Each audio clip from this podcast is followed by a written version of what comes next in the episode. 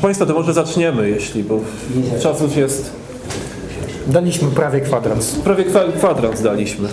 Yy, Pozwolicie może, że ja zacznę, będziemy na siedząco mówić, ponieważ to światło by dosyć mocno po oczach biło, jak, jak, yy, jakbyśmy wstawali, to będzie pewnie logistycznie trochę lepiej. E, Ja nazywam się Maciej Rabkiewicz. Mam przyjemność dzisiaj zarówno Państwa powitać, jak i, jak i, jak i następnie debatować z naszym, y, z naszym gościem. Chciałem powiedzieć, że Instytut Sobieskiego po raz y, no, wznawia spotkania otwarte po dosyć długiej przerwie. E, Zamierzamy takie spotkania organizować co najmniej, e, znaczy co najmniej raz w miesiącu. Dzisiaj e, tematem jest e, zadłużenie publiczne, ile, ile naprawdę wynosi. No nie chcę mówić, czy, czy tutaj gościem naszym będzie y, Paweł Dobrowolski. No, y, chciałem Pawła przedstawić, natomiast y, Paweł poniekąd jest również u siebie bardzo długo związany z Instytutem. Między innymi w ramach Instytutu przygotował taki raport Prawdziwy dług publiczny wynosi ponad 200% PKB. Jest ekonomistą uznanym, więcej potem powie Mateusz.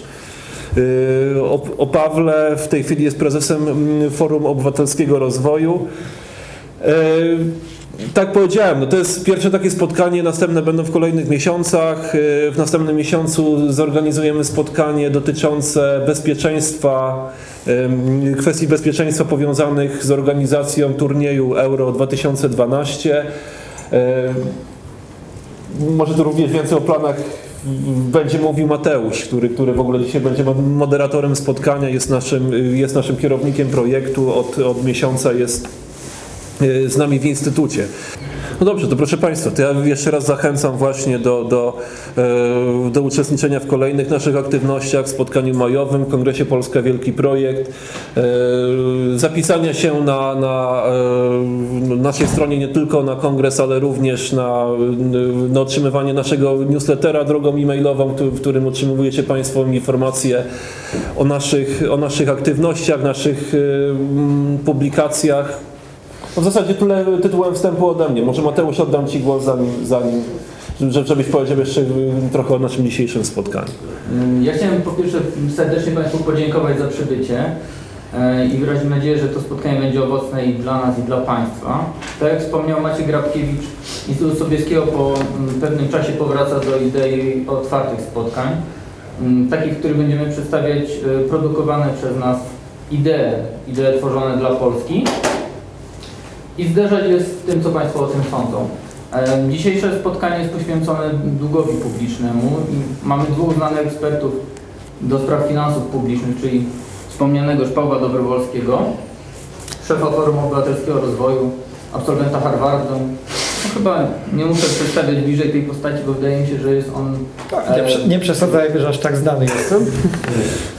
Ale Wydaje dziękuję. mi się, że raczej tak. Raczej tak. E, oraz e, Macieja Robkiewicza, e, członka zarządu Instytutu Sobieskiego, eksperta e, do spraw finansów publicznych. Wiele lat w ubezpieczeniach i finansach publicznych pracował. Wydaje mi się, że to spotkanie jest bardzo aktualne. Obaj nasi prelegenci napisali raporty poświęcone długowi publicznemu w ostatnich dwóch latach. Również ten wspomniany tekst autorstwa mm, Pawła Dobrowolskiego, mm, czy prawdziwy dług publiczny wynosi 200% PKB, Ponad. e, Ponad. ponad 200%. Em, Można powiedzieć trochę przewrotnie, że ten tekst jest z jednej strony bardzo aktualny, z drugiej strony już nieaktualny. Jest pewnie nieaktualny, bo ta e, suma jest zapewne wyższa o wiele. Aktualny jest na pewno co do diagnozy i rekomendacji, które są zawarte w tym raporcie. Tak samo polecam tekst Maćka Rabkiewicza o demonie zadłużenia, który ukazał się e, w Instytucie Sobieskiego w zeszłym roku. E, Tak więc wydaje mi się, że temat jest bardzo aktualny. Wydaje, spróbujemy też w czasie tego spotkania wspólnie z prelegentami, a w zasadzie oni spróbują odpowiedzieć, ile ten dług rzeczywiście wynosi i kto go będzie spłacał, bo to jest chyba kluczowe pytanie. Dlatego zapraszam e, do wysłuchania dwóch prelekcji Pawła Dobrowolskiego, a potem poproszę o głos Macieja Rabkiewicza. E, Po wystąpieniach będzie oczywiście czas na dyskusję, pytania. Ja liczę przede wszystkim na dyskusję, będę chciał w miarę krótko. Rozumiem, że będzie możliwość przedstawienia tej prezentacji, którą przygotowałem. E, Maciej już troszkę zdradził e, odpowiedź na pytanie, bo dług publiczny Polski wynosi ponad e, 200% PKB. Oficjalnie e, ministerstwo nam podaje poniżej 50% PKB. Unia Europejska, Eurostat w swoich szacunkach liczy bodajże na to. Mogę w kwestii formalnej. E, Proponuję, żeby wyłączyć oświetlenie. o, spróbujmy. Lepiej? Super. To mogę prosić pierwszy slajd. A postaram się zmieścić w 5-10 minut, bo tak naprawdę najbardziej liczę na dyskusję z Państwem, pytania. Postaram się udzielić odpowiedzi w miarę moich skromnych możliwości. Co to jest ten ukryty dług publiczny? Bo ciągle słyszymy z mediów o długu publicznym. E, Organizacja, której jestem prezesem, wystawiła niedaleko od hotelu Forum licznik długu publicznego, który e, liczy ten dług publiczny. E, Jest bardzo prosta odpowiedź na to pytanie. Oficjalny dług publiczny to jest około 22 tysięcy złotych na głowę każdego z nas, od najmłodszego oseska po najstarszego seniora w Polsce. Natomiast jeżeli uwzględnić ukryte zobowiązania, te, które istnieją, ale nie są liczone w tej oficjalnej statystyce, to na każdego z nas, jak tu siedzimy i wszystkich pozostałych Polaków, przypada ponad 80 tysięcy złotych na głowę. Cztery razy więcej. Co to jest ten ukryty dług publiczny? Zapytajmy w ogóle najpierw, co to jest dług? No, zobowiązanie, które jest wymagalne. E, Niestety statystyka długu, ta oficjalna, nie liczy wszystkich zobowiązań. Chodzi głównie o ukryte zobowiązania emerytalne. Państwo obiecało, są na to ustawy, wypłacenie emerytur obecnym obywatelom na koszt przyszłych podatników. Em, Taki prosty przykład. Gdy Sejm uchwalił e, emerytury dla górników, te wcześniejsze emerytury na koszt podatników, które są warte około, szacuje się, bo to jest szacunek, 70 miliardów złotych, oficjalny dług państwa nie wzrósł nawet o jeden grosz, nawet o pół grosza. Ale przecież zobowiązanie jak najbardziej wymagalne uchwaliliśmy, tak? No jeśli nie uchwaliliśmy, to powiedzmy górnikom, nie macie tych wcześniejszych emerytur na koszt podatnika. Następny slajd poproszę. E, Ale takie postawienie sprawy spotyka się z krytyką wielu osób, w tym osób z tytułami profesorów ekonomii, że nie ma tego, twierdzi, że nie ma tego długu e, ukrytego. Spora część tak naprawdę wierzy, że jest, ale są powody, dla których oni starają się mówić, że nie ma. I może na kilku takich przykładach Jednym z argumentów jest takim, że dług to jest dług i wiadomo co to jest, a szacowanie zobowiązań emerytalnych to jest szacunek. No nie do końca prawda, bo przecież oficjalny dług publiczny też jest nie tylko szacunkiem, chociażby w tej części, w której mamy dług w walutach zagranicznych i mamy kursy, które cały czas się zmieniają i nie wiemy jakie będą kursy za tydzień, za rok, za 10 lat, kiedy część tych zobowiązań będzie zapadała.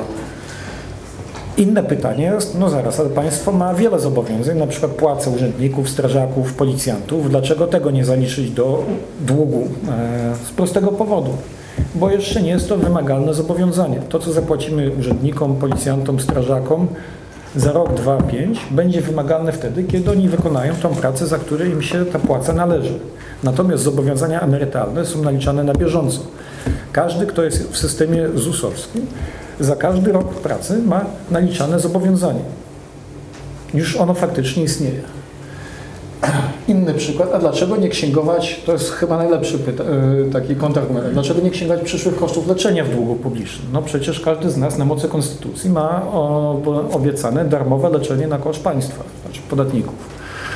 E, Z prostego powodu, tak brutalnie mówiąc, bo w praktyce koszt leczenia ogranicza się e, mechanizmem kolejkowym. Jak ktoś się doczeka, to dostanie to leczenie. Poza tym, w odróżnieniu od zobowiązań emerytalnych, które bardzo konkretnie i precyzyjnie są w prawie określone, e, zobowiązanie państwa do e, leczenia Polaków na koszt państwa jest niedokreślone. Nikt nigdy powiedział, co się nam należy, kiedy i w jakiej cenie. Jest tylko ogólne sformułowanie, że jest jakieś tam zobowiązanie, ale to nie jest konkretne, policzalne zobowiązanie. Następny slajd poproszę. I dochodzimy do tak naprawdę tych najważniejszych argumentów, czy tych rzeczywistych argumentów, bo jest spora rzesza ekonomistów, która jakby rozumie koncept długu ukrytego, wie, że on istnieje, ale publicznie zaprzecza jego istnieniu. I gdyby liczono ukryty dług publiczny 10 lat temu, to nie wprowadzono by OFE. Nie wiem, może tak, natomiast na, na pewno i rzeczywiście jest tak, że wprowadzenie OFE było zmniejszeniem zobowiązań emerytalnych państwa, bo to, co dostaniemy z OFE jest o wiele mniejsze od tego, co by państwo zapłaciło z ZUS-u. Gdyby po, wtedy politycy 10 lat temu powiedzieli e, e, ówczesnym e, dwudziestoparolatkom i nastolatkom, "Mm, droga młodzieży, e, my tak naprawdę chcemy się wyłgać ze szczęści o zobowiązań, wprowadzając reformę, gdzie tu będziecie widzieli w telewizji te palmy, no to trudno by było sprzedać taki produkt. A tak to ci chcemy, nikomu de facto nie mówiąc, jaki jest ekonomiczny skutek tej reformy, wprowadzono reformę, która zmniejszyła zobowiązania państwa. Um, Inny argument. e, Liczenie ukrytego długu spowoduje cięcie wydatków socjalnych. Może, ale nie musi. To znaczy, fakt jest taki, jeżeli nasz rzeczywisty dług publiczny to nie jest 20 tysięcy, 22 tysiące złotych na głowę każdego z nas, tylko ponad 80 tysięcy złotych e, na każdego z nas, to oznacza, że jesteśmy o wiele biedniejsi niż nam się wydaje. To znaczy, że musimy odpowiednio dostosować nasze zachowanie. To znaczy, że musimy się zastanowić, na jakie rodzaje wydatków różnych nas stać. Stadion, jeden, drugi, trzeci, finansowanie dwóch stadionów e, w Warszawie. Pytanie, czy autostrady, a może jednak trzeba było postawić drogi ekspresowe, tak? Um, Odrębny temat, ale jakby konsekwencja jest e, bardzo ważna, tak? Jesteśmy o wiele biedniejsi niż nam się wydaje. Następny slajd poproszę. Ale nie my jesteśmy jedyni.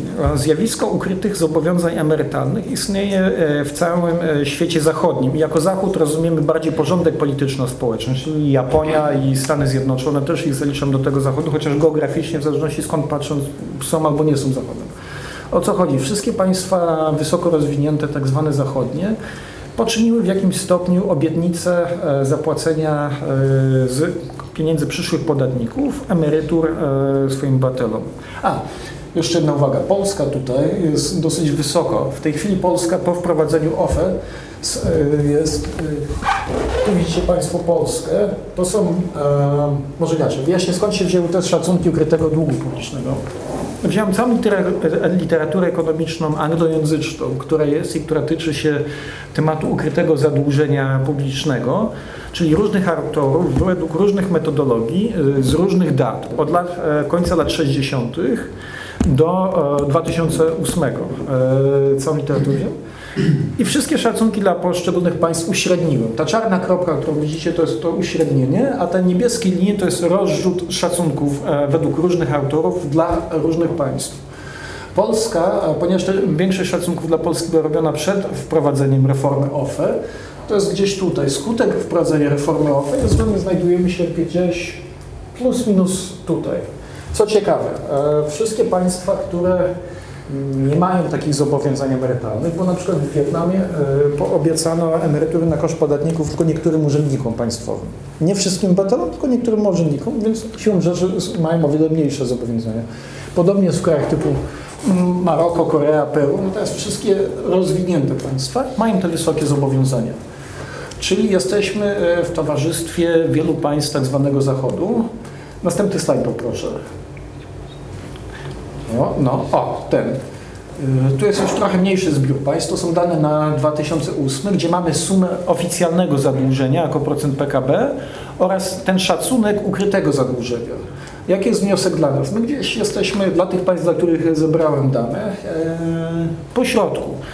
Czyli w zależności od tego, jak chcemy patrzeć, mamy relatywnie dobrze albo relatywnie źle, jeżeli chodzi o skalę naszego łącznego zadłużenia ukrytego i tego jawnego, oficjalnego, publicznego.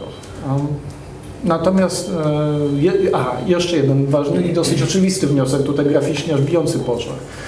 Dla wszystkich państw te ukryte zobowiązania są większe niż te jawne e, zobowiązania, do których państwa w tej chwili się przyznają. Następny slajd, proszę. To skoro jest ten dług publiczny, można zadać pytanie, a dlaczego państwo go nie liczy? Po pierwsze, bo historycznie nie było powodów, żeby liczyć. Jeżeli weźmiemy e, narodziny współczesnej e, statystyki dochodu narodowego zadłużenia publicznego, czyli 100-150 lat temu, w tamtych czasach wydatki i dochody państwa były mniej więcej dokonywane w skali jednego roku. W jednym roku uchwalano, a w następnym roku zbierano te przychody i wydawano. Jedynym wyjątkiem tak naprawdę w tamtych czasach były wojny. Jak była wojna, to państwo zadłużało się, żeby prowadzić wojnę i zazwyczaj to państwo, które przestało się móc zadłużać, traciło możliwość prowadzenia wojny przegrywało. Ale... od e, początku XX wieku zaczęto wprowadzać w coraz większym stopniu u- ubezpieczenia, tak zwane ubezpieczenia emerytalne, bo to nie były ubezpieczenia emerytalne, tylko transfer za pomocą budżetów od jednych pokoleń do drugich, żeby sfinansować emerytury. To nie było nic złego, a wręcz w niektórych wypadkach, przypomnijmy sobie Polska po II wojnie światowej, kraj totalnie zniszczony, nie mieliśmy tak naprawdę innego wyboru. Jeżeli chcieliśmy zacząć starszym ludziom wypłacać jakieś emerytury, musieliśmy wejść w system, w którym jedne pokolenia płaciły za drugie. Natomiast około lat 60. zaczęła się również w Polsce e, przejście demograficzne, gdzie zaczęła spadać e, przeciętna dzietność. To miało skutek dla tego systemu transferu, bo dopóki mieliśmy po 4, 5, 6 e, dzieci e, w rodzinie, dopóki system finansowania emerytur przez kolejne pokolenia e, rodzicom, dziadkom bardzo sprawnie składał się. Niestety, w momencie, kiedy zaczęliśmy przechodzić do modelu, gdzie tych dzieci jest dwójka, czasami mniej, system e, przestał się składać. Poza tym politykom nie opłaca się e, w takim krótkoterminowym interesie e, zacząć tego liczyć. Ten przykład o górnikach.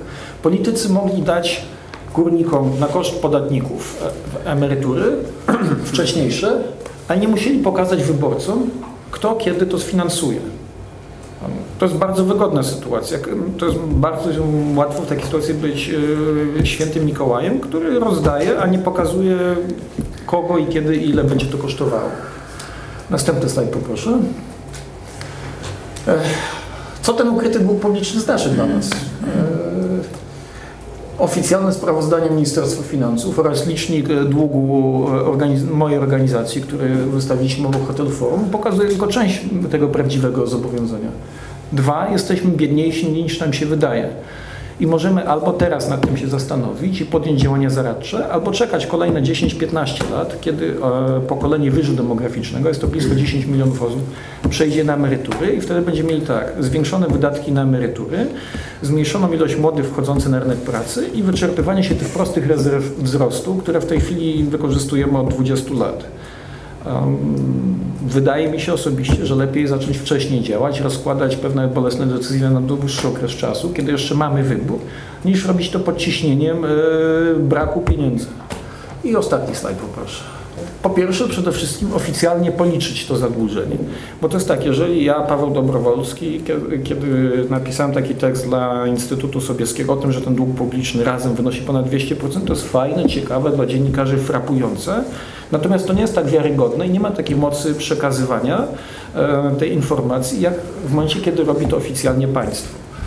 Oczywiście takie liczenie zobowiązań emerytalnych przez państwo ma też pewne inne aspekty, e, chociażby, że oficjalnie stanowi przyznanie się państwa do tego długu.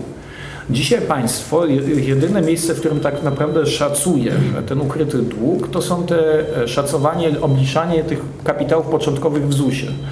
Proszę zauważyć, że te e, kapitały początkowe w ZUS-ie, które ZUS w końcu już po 10 latach dla, dla prawie wszystkich z nas oszacował, dają wynik, gdy się sumuje z oficjalnym długiem, gdzieś właśnie około 200% PKB. Tak przez przypadek się składa, no, całkiem logicznie, prawda? Dobrze, to może chyba tyle, żebym nie przedłużał. E, Maciek, najbardziej tak naprawdę liczę na pytania i dyskusje z Państwem. No to znaczy tak, no to może Mateusz, jak możesz moją prezentację. Ja tak tytułem wstępu 10 minut powiem. Mniej więcej postaram się około 10 minut przeznaczyć, gdyż yy, no, w wielu punktach nie będę ukrywał, że się z Pawłem zgadzam. Yy, Natomiast trochę więcej powiem o tym oficjalnie liczonym długu. Że nawet ten poziom, który, który nawet jeśli nie mówimy o tych 200% PKB, a tak naprawdę znacznie więcej, bo, bo, bo pewne rzeczy y, które, tu- które w tak zwanym międzyczasie rządzący nam zafundowali od czasu, kiedy napisałeś ten raport plus, plus y, no, no sprawiły, że ten dług ukryty jest y, jeszcze większy. Y, Uważam nawet, że a nawet powiem tak, że nawet tutaj pewnych rzeczy chociażby związanych ze zdrowiem nawet żeś lekko nie doszacował, ale to już jest jakby na zupełnie e, inną dyskusję, inny temat.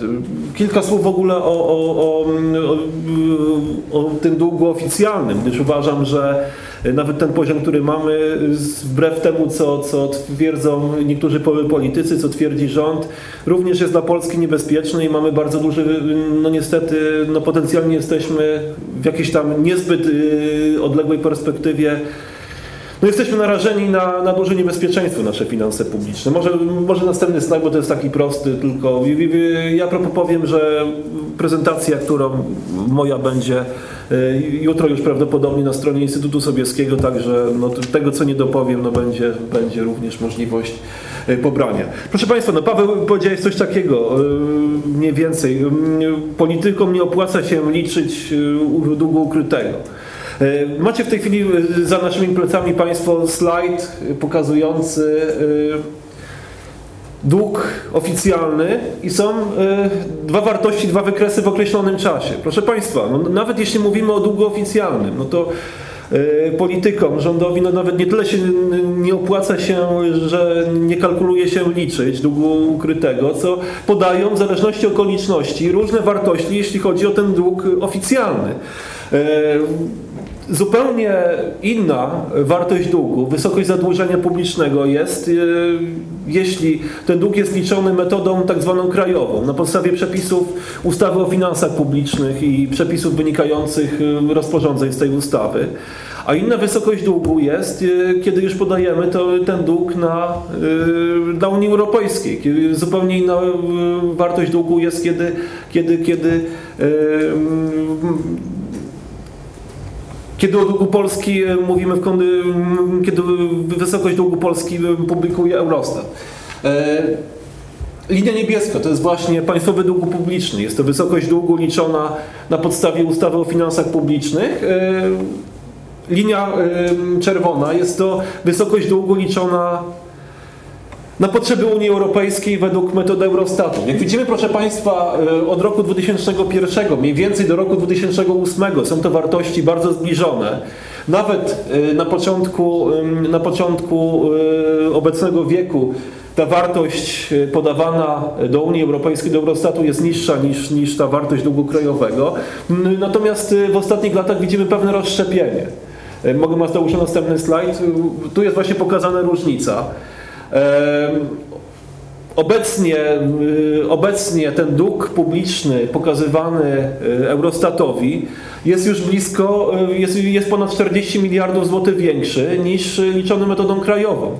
Y, W zaproszeniu na spotkanie było mniej więcej takie pytanie, po co, y, a po co, czy w ogóle konieczne są coś tak, limity ustawowe zadłużenia. Zgodnie z ustawą o finansach publicznych mamy limit 50% do PKB, 55% do PKB i w Konstytucji mamy zapisany limit 60% do PKB. Proszę Państwa, no między innymi dzięki temu, to będzie widać na kolejnych slajdach, e, dzięki temu, że, że, że mamy taki, taki, a nie inny e, taki, a nie inny właśnie e, sposób liczenia długu.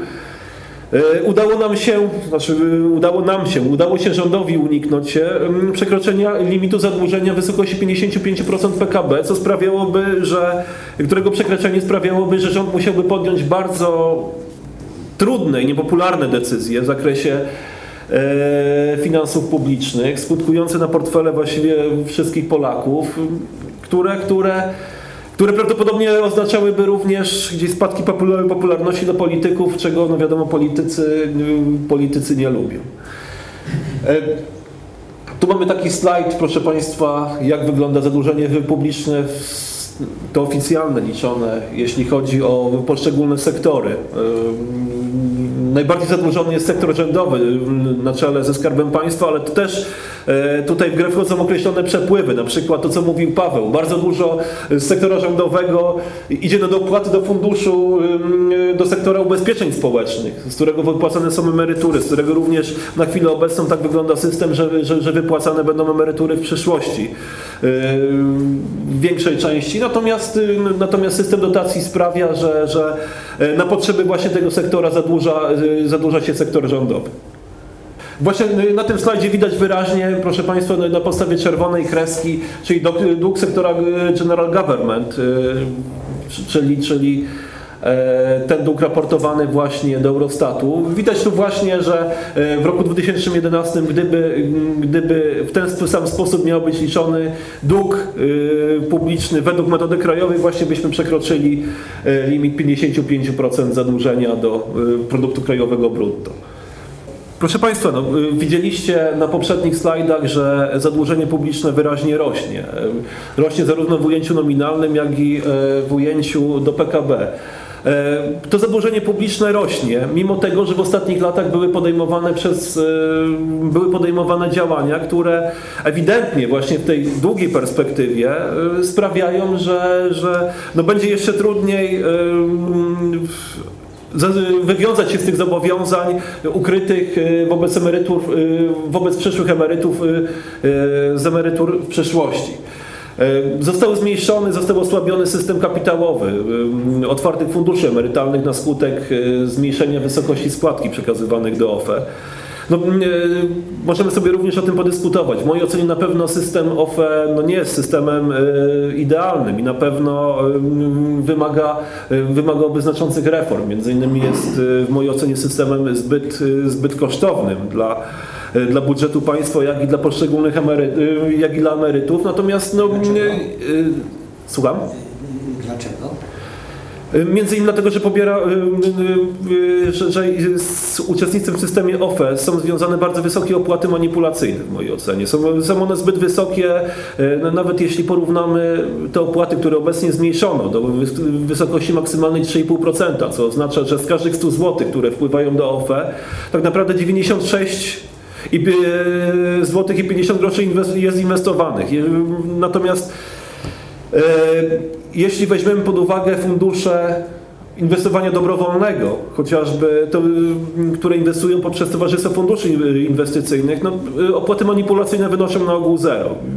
Co sprawia, no, tutaj te opłaty sprawiają, że, że, że no, jest zdecydowanie mniejsza efektywność dla, dla, dla, przyszłych, dla przyszłych, przyszłych emerytów. Obok OFE takim negatywnym przykładem działań rządowych w ostatnich latach był, był skok na kasę Funduszu Rezerwy Demograficznej.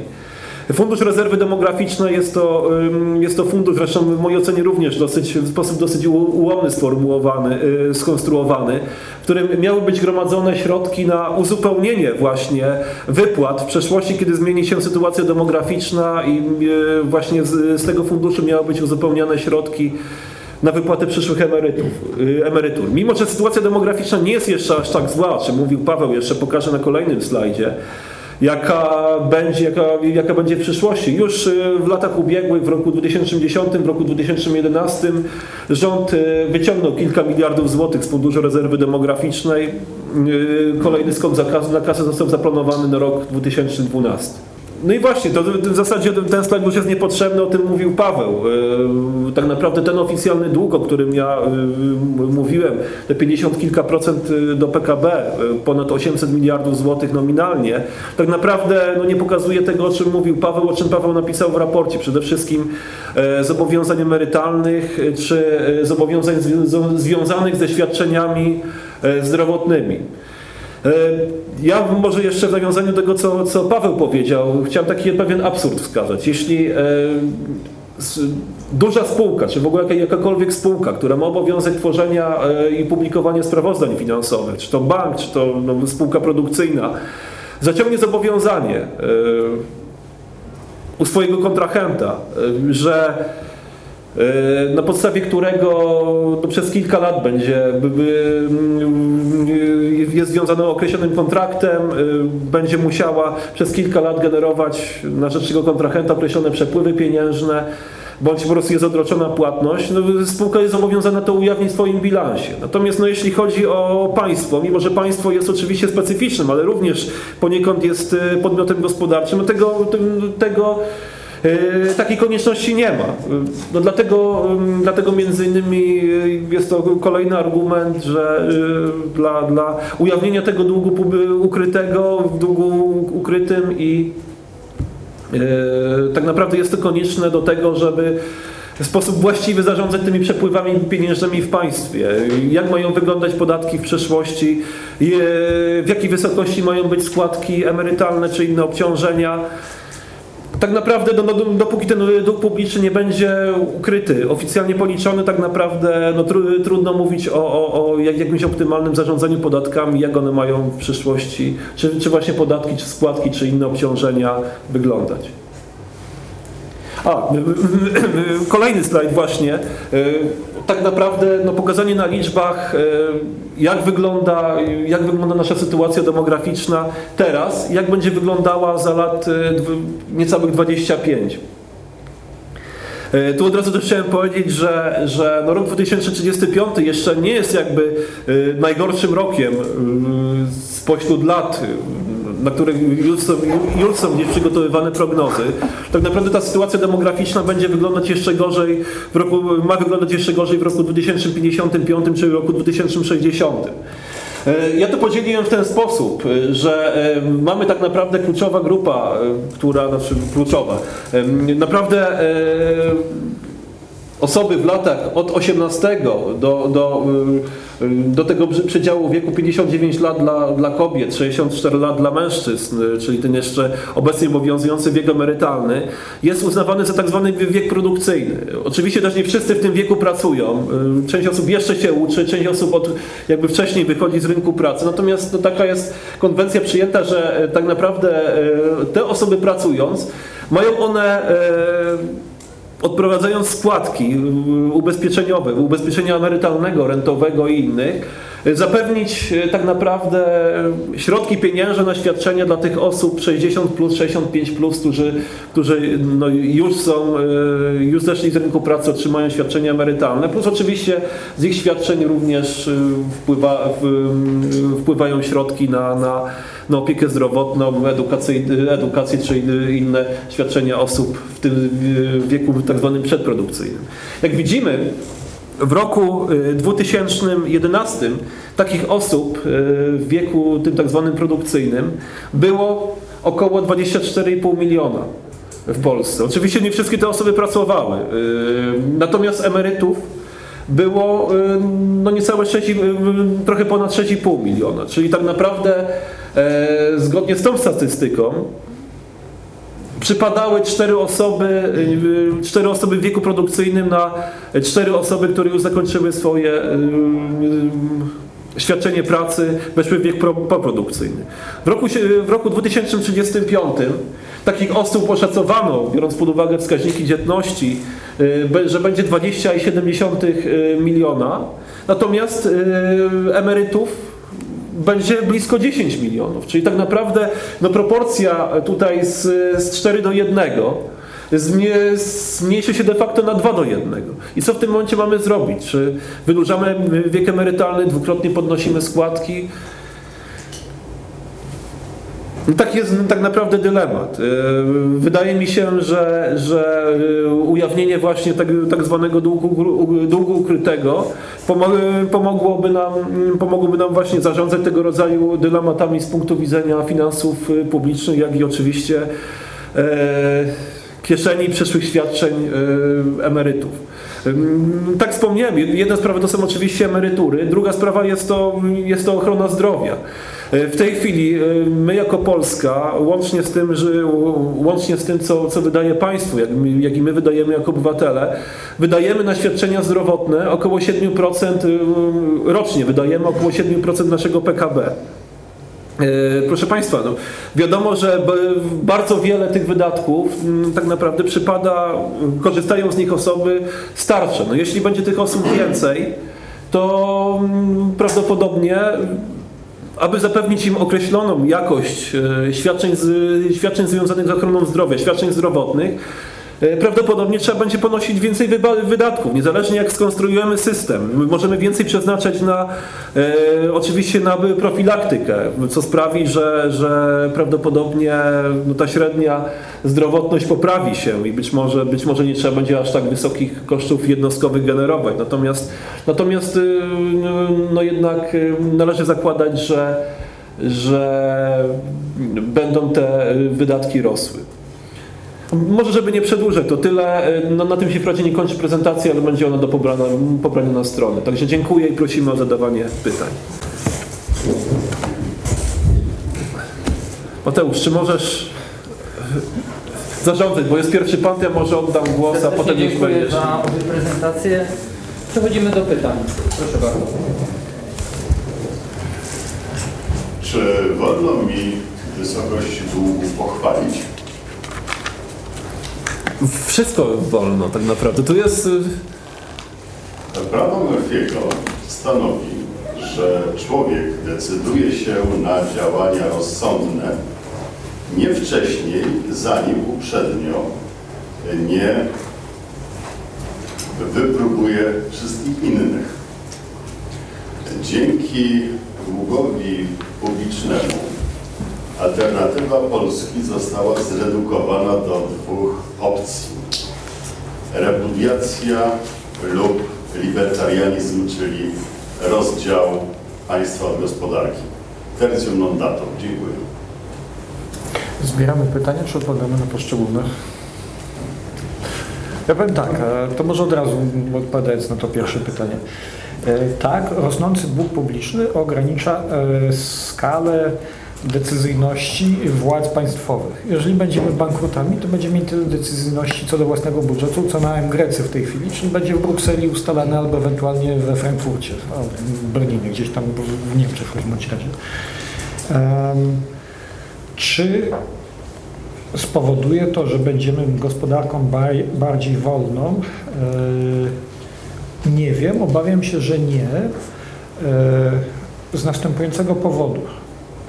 W momencie, kie- kiedy te wymienności co do na, celów, na które będziemy mogli wydać, będą bardzo brutalne, będziemy musieli decydować, czy utrzymujemy sypiące się drogi, czy dajemy na pensje nauczycieli, czy szukamy pieniędzy na emerytury, to siłą rzeczy zaostrzy stopień konfliktu politycznego w kraju.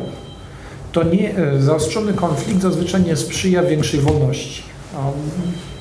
Tu widzę ogromne zagrożenie. Oczywiście jest to moje tylko osobiste odczucie, bo to, co będzie za 10-15 lat, bo to są te czasy, okresy, o których mówimy, trudno przewidzieć, więc mówię tylko o swojej obawie, a nie o jakimś przewidzeniu tego, co będzie.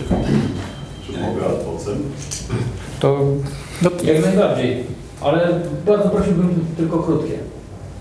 Proszę Pana ocenić, czy to było krótko, czy długo. Polska naraz nie wyżywi wierzycieli i biurokracji. Coś musi ustąpić. Znaczy, to może ja się odniosę. No to y, no, trudno, się z panem nie y, trudno się z panem nie zgodzić. No, y, oczywiście ja jestem zdania, że, że gdzieś system naszych finansów publicznych wymaga zdecydowanych zmian. Na pewno jednym z takich obszarów jest, jest obszar administracji. Y, no, no statystyki pod tym, no można mówić, że, że, że no jest wło- błąd, wielki błąd i, statysty, i statystyka, prawda? Natomiast no jeśli chodzi e, tutaj o, o kwestie administracji publicznej, to mi się wydaje, że liczby nie kłamią, prawda? Że rozrost, administracji e, w ostatnich latach Przez ostatnie 5 czy 6 lat to jest ponad 200 tysięcy e, nowych zatrudnionych e, osób w administracji. Zresztą to też jest e, warte podkreślenia, nie, nie tylko w rządowej, ale również e, w samorządach terytorialnych, a może nawet przede wszystkim w samorządach terytorialnych.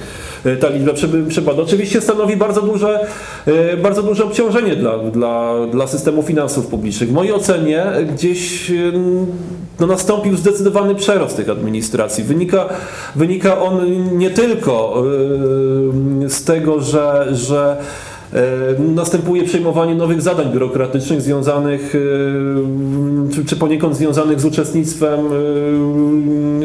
członkowskim w Unii Europejskiej. Bardzo często o tym decydują bardzo nieefektywne procedury wewnętrzne w administracji czy wręcz, czy, czy wręcz po, po prostu no, konieczność, y, konieczność realizacji jakichś interesów partyjnych. I może jeszcze odnosząc się do tego, może jeszcze odnosząc się do tego, do, do yy, wpływy na gospodarkę. No, ja akurat tego slajdu nie puściłem, ale, ale no, jeszcze miejmy świadomość tego, jak wielkie e, koszty i wydatki systemu finansów publicznych związane są z, z obsługą chociażby tego długu oficjalnego i tradycyjnego. To jest, to jest e, jeśli chodzi o, o e, bieżący rok, to przewiduje się, że to będzie kosztować e, zarówno sektor rządowy, jak i samo- samorządowy około 45 miliardów złotych, czyli, czyli no w zasadzie jest to, proszę Państwa, e, niemal, e, nie- nie- niemal połowa tego, co zarówno z systemu państwowego, jak i prywatnie wydamy na, na ochronę zdrowia. To się szacuje około kwoty z 100 miliardów złotych. Także, także To jest dotacja praktycznie do ZUS-u 50 miliardów złotych rocznie. No de facto, no, de facto tak. No, znaczy, sam system wiadomo ubezpieczeń społecznych kosztuje jeszcze więcej, bo do tego musielibyśmy No, doliczyć kru, wiadomo, KRUS, przywileje, systemy branżowe, ale, ale, ale poniekąd to jest, to jest No, To jest ta kwota. No właśnie, jakie mamy opcje? Na czym możemy oszczędzić? Żeby ten dług... Proszę Pana, pierwsza zasada managementu jest, że człowiek, który decyduje się budować taką strategię opartą na oszczędnościach, na pewno, na pewno wcześniej czy później, znaczy na pewno wcześniej, rozbije się na morze. Y, Czy komukolwiek z Państwa nie przyszło do głowy, że warto najpierw zadać pytanie, a w jaki sposób może zarobić troszkę więcej pieniędzy, prawda? Żeby z czego ten dług było spłacać. No tak, no ale społeczeństwo będzie się zarabiając. Proszę Pana, a no właśnie. To będzie proszę mniej Państwa, y, y, I wierzycieli można rzeczywiście wyeliminować i rząd też. Zacznijcie od zmiany rządu. Y, Przepraszam. Przepraszam. Pytanie? Więc, proszę Państwa, ja się na tym zupełnie nie znam. Jestem człowiekiem z końca świata. Mieszkam Może się w Pan Paryżu. przedstawi. Tak, więc moje nazwisko Krzysztof Debreza. Przyjeżdżałem do Polski z propozycjami y, zorganizowania y, strategicznego programu y, pomocy diaspory polskiej dla własnego kraju i oczywiście nas sobie serdecznie tutaj nie życzono, ponieważ panowie i panie wiedzieli lepiej. Jaki jest tego rezultat? Niech Państwo zechcą zapisać lekturę, którą gorąco polecam. Profesor Poznański, którego Polskie Towarzystwo Ekonomiczne uważa za najwybitniejszego specjalistę polskiego pochodzenia żyjącego yy, za granicą, jest profesorem w Stanach Zjednoczonych, specjalizuje się w yy, mm, polskiej transformacji i niczym i który robi, robi proste wyliczenia, że mm, mm, polskie kolejne rządy wyprzedały majątek, e, przemysł, banki, mm, uzyskując średnio ni- nigdy nie więcej niż mniej więcej jedną dziesiątą wartości. To znaczy trzy scenariusze. 9 do 12% realnej wartości, 4,5 do 6% realnej wartości, 4,5 do 5,5% realnej wartości, czyli że według jego wyliczeń Kazimierz Poznański, wielki przekręt, klęska polskiej transformacji. E, Pozwól, przepraszam bardzo, pozwólmy odpowiedzieć nie, prelegentom. ale proszę Pana, ja się- naprawdę mam do powiedzenia tutaj parę rzeczy, o których nikt z Państwa nie wie, łącznie z prelegentami. To, przepraszam pana, y, o to, o to, czy oni nie znają profesora Poznańskiego, zapytałbym ich i zapytałbym od razu, czy da się ich zdaniem jednocześnie oszczędzać i trochę więcej zarabiać. Nie, nie, ale proszę pana, niech mi pan pozwoli, jeśli, proszę, niech mi pan pozwoli. Ja wspomogę do kolegę. Prosimy o pytanie.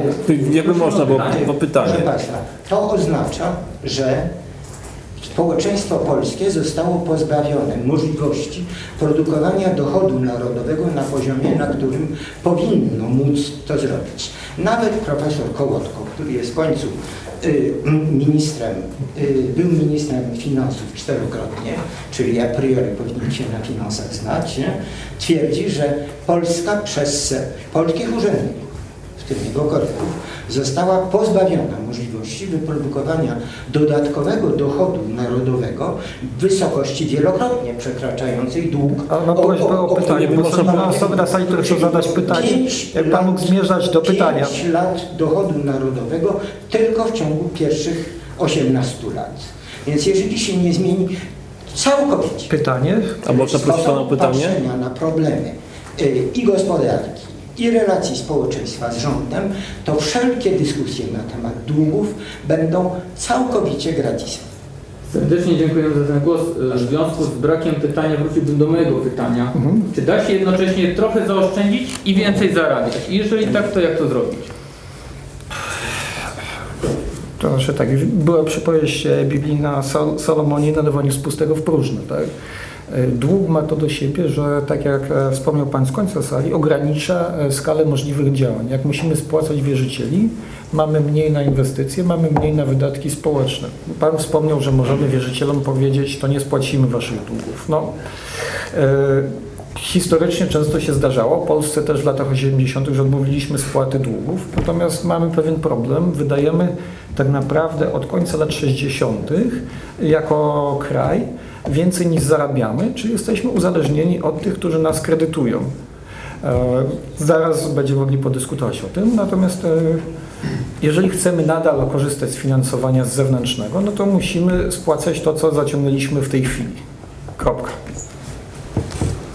Znaczy, jeśli można dwa zdania, no, to tak naprawdę no jest prosta zależność. No, ekonomiczna, potem może jak? No, prosta zależność ekonomiczna no, polega na tym, że, że no, aby zmniejszyć w ogóle limit zadłużenia, bo o tym też mówimy w stosunku do PKB, cały czas mówię o tym oficjalnym, prawda? No to, no to tak naprawdę no, trzeba generować wzrost gospodarczy większy niż, niż wynosi nominalna y, stopa oprocentowania właśnie zaciągniętych zobowiązań. No między innymi to był to no, jedna z przyczyn, y, dlaczego udało się obniżyć zadłużenie publiczne w latach 2000, przede wszystkim w roku 2007, kiedy był, no, no, był bardzo duży wzrost gospodarczy.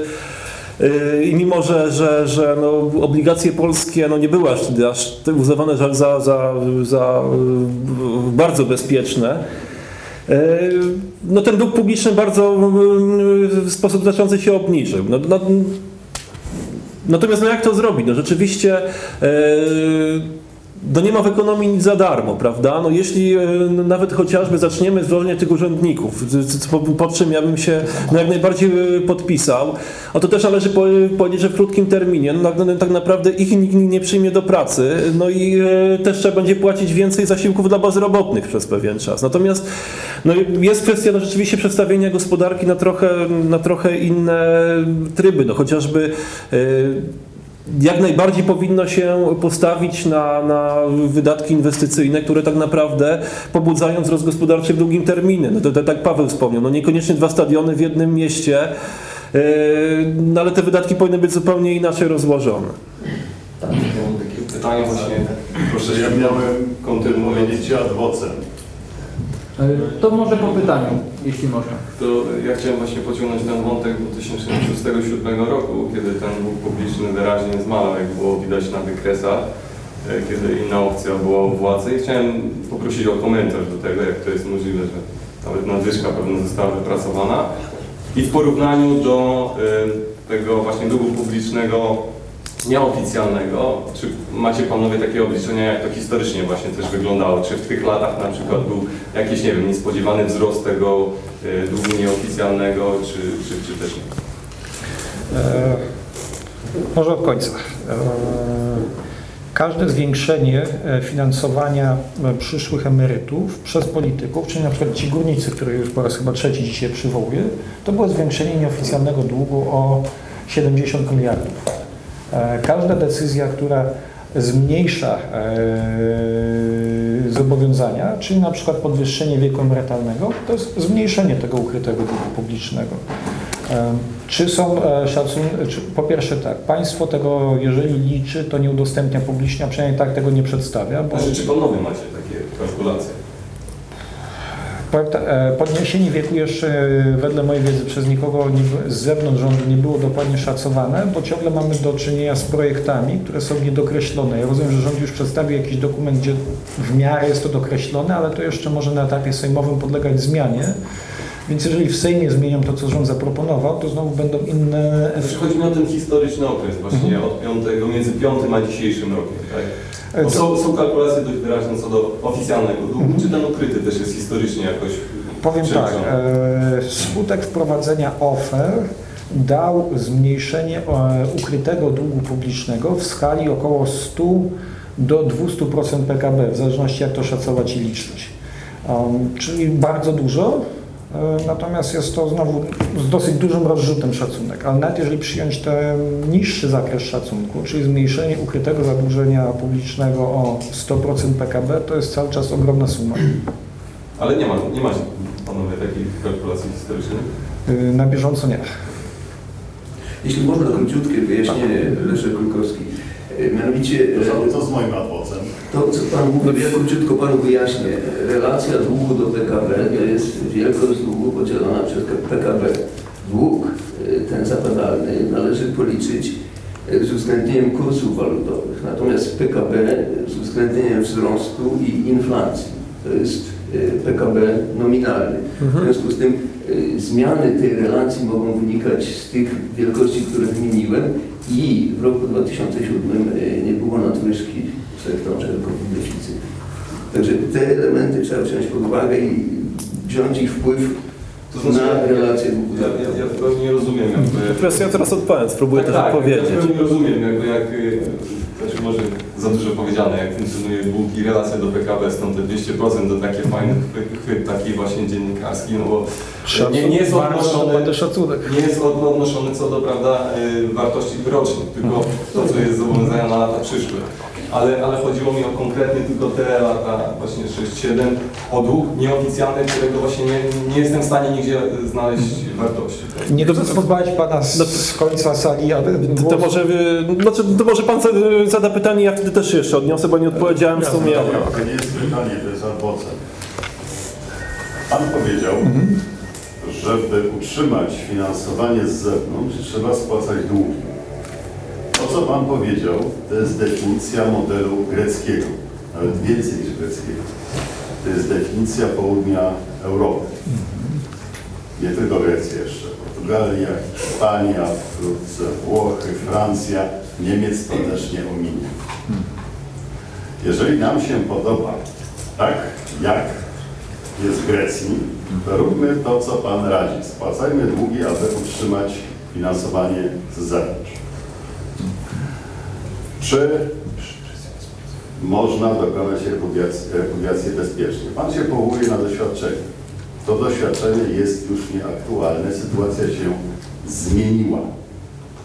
Repudiacja państwa takiej wielkości jak Polska to będzie zamordowanie wierzycieli. Zainicjuje reakcję domino, powiem więcej. Zainicjuje reakcję łańcuchową. Nastąpi fala, może nawet więcej niż jedna, banków w bardzo wielu państwach na całym świecie. Jeżeli Polska jako pier- jako pierwsza do, dokona repudiację, to później tych długów nie będzie komu ściągać, bo pobankrutują. Znaczy, mogę? Teraz, Proszę. y, Nie chcę a, a, a później, a później, później y, jakby odnosząc się jeszcze do Pana pytania. No, y, lata 2006-2007 y, były okresem bardzo y, dobrym dla gospodarki, y, zarówno polskiej, jak i w otoczeniu międzynarodowym. Sam wzrost ten realny PKB, jeśli nawet go w, Czyli, bez, czyli już uwzględnia, czyli, czyli w którym już nie jest pomniejszony wskaźnik inflacji, przekraczał zarówno w roku 2006, jak i 2007 6%, 6% czyli no, no, był to wzrost bardzo wysoki. I tak naprawdę e, no, głównie no właśnie ten wysoki wzrost gospodarczy stał się przyczyną do tego, że e, ten, ten ułamek, o którym też e, Pan właśnie mówił, czyli, czyli e, na wierzchu e, w liczniku wysokość e, zadłużenia publicznego w mianowniku właśnie PKB, które no, bardzo, mocno, e, bardzo mocno wzrastało w tym czasie, no, no, do- doprowadziły do, do, spadu, do, do spadku właśnie tej, e, tejże re- relacji tak naprawdę. To znaczy jest jeszcze mianownik, o czym tutaj prawda, prezes Fory, czy patron For często właśnie odnosi się do tego jednak mianownika, żeby jednak to też trzymać, chyba jednak też było No, y, wie pan, no, y, no, jeśli mówimy o gospodarce, no to wi wiadomo, że ten wzrost gospodarczy no, tak naprawdę jest y, kluczowy dla zachowania tej relacji. No, weźmy po, pod uwagę teraz chociażby, co się dzieje w Grecji. Grecja z jednej strony bardzo mocno tnie swoje wydatki, podnosi podatki, co teoretycznie powinno się, teoretycznie w bardzo prosty sposób niby powinno się przekładać na, na spadek wysokości zadłużenia. Natomiast dzieje się wręcz odwrotnie, ponieważ e, no, zarówno to dociskanie podatkami, jak i, jak i cięcie niektórych wy, wydatków, no, na razie przynosi ten y, skutek taki, że, że e, no działa w zasadzie na obniżenie wzrostu gospodarczego. Grecja w zasadzie na rok 2012 prawdopodobnie będzie piątym rokiem z rzędu, kiedy, kiedy, w którym Grecja pogrąża się w recesji, czyli to PKB się kurczy i dlatego, no dlatego mimo podejmowania różnych y, działań przez y, rząd grecki, często y, wymuszanych tak naprawdę przez, przez Brukselę czy to Frankfurt, tak naprawdę no ten wzrost gospodarczy nie następuje, wręcz następuje zjawisko przeci, przeciwne i sprawia to, że ten oficjalny, rów- ten oficjalnie, cały czas mówię o tym oficjalnym długu publicznym Grecji rośnie. No jeszcze pamiętamy, że te kilka lat temu to był poziom około 110% zadłużenia publicznego Grecji do PKB. No w tej chwili, w tej chwili się szacuje, że na koniec roku 2012 to zdaje będzie 170%, czyli w ogóle no jakieś poziomy, poziomy w porównaniu z naszym, który ja uważam, że, że no, też jest no, no, w naszej sytuacji nie jest całkiem bezpieczny, to, to około 50 kilka procent, oto ten poziom Grecji jest no, wręcz kosmiczny. A czy zamiast naprawiać Grecję nie moglibyśmy pomyśleć o naprawianiu Rzeczpospolitej? Chcę No- zadać pytanie, czy naprawdę nie można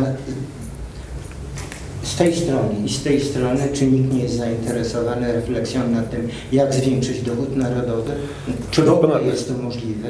Kto to może zrobić?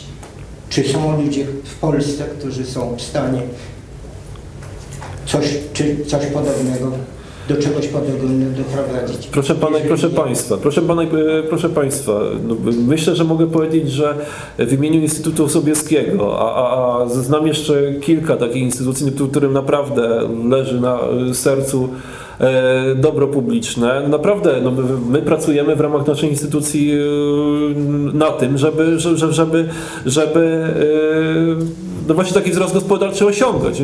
Na tym nam zależy. Na tym nam zależy i tym celu proponujemy określone rozwiązania. No, y, y, y, mówiłem dzisiaj, no, my- my- mówimy chociażby dzisiaj o reformie finansów publicznych, prawda? Gdzie, gdzie uważamy, że docelowo powinno się zmniejszyć określone wydatki, jak na, jak na administrację publiczną, y, czy to, czy to przez reformę w ogóle od administracji samorządowej i i inne działania. Proszę Pana, no może, ale może proszę Pana, problemy tego świata wynikają przede wszystkim z tego, że za dużo się pozwala y, ludziom, którzy podobno znają się na finansach i na niczym więcej, okazuje się, że nawet na, na finansach się też nie znają. Żeby Od- też- w Polsce, zacytuję Greenspan. Odpowiadając na pańskie, na pańskie pytanie, e, za, za momencik poproszę Pawła Dobrowolskiego e, o odpowiedź. E, mówi Pan, czy my się nie zostawiamy na Rzeczpospolitą? No przecież to spotkanie jest o długu publicznym Polski, a nie o długu publicznym Grecji, Ja Turkmenistanu, proszę Pana. e, tudzież Japonii. Byłem zaproszony przez Polskie Towarzystwo Ekonomiczne do Sejmu na debatę pod tytułem Kryzys długów publicznych, przewodnik dla po, początkujących. To drugie zdanie wydaje mi się być ważniejsze, bo to się właśnie zaczyna.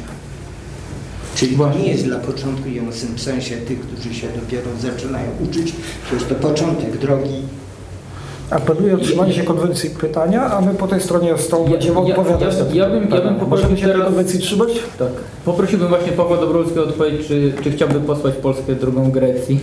No To właśnie. była sugestia. To jest tak. I czy o to e, chodziło? Co do kryzysu zadłużenia, i to wątek może obydwu panów. E, Kryzysy zadłużenia i niewypłacalności państw mają to do siebie, że chodzą stadami. To znaczy mogą być całe dziesięciolecia, kiedy państwa nie bankrutują. Na przykład jeżeli spojrzymy na drugą połowę wieku XX, w drugiej połowie wieku XX żadne duże zachodnie państwo nie zbankrutowało. To jest coś, do czego się przyzwyczailiśmy, ale w skali historii ostatnich 300-400 lat finansów państwa, państw to jest ewenement. Wiele wskazuje na to, że w tej chwili będziemy mieli niewypłacalność taką lub inną e, co najmniej kilku dużych państw zachodnich.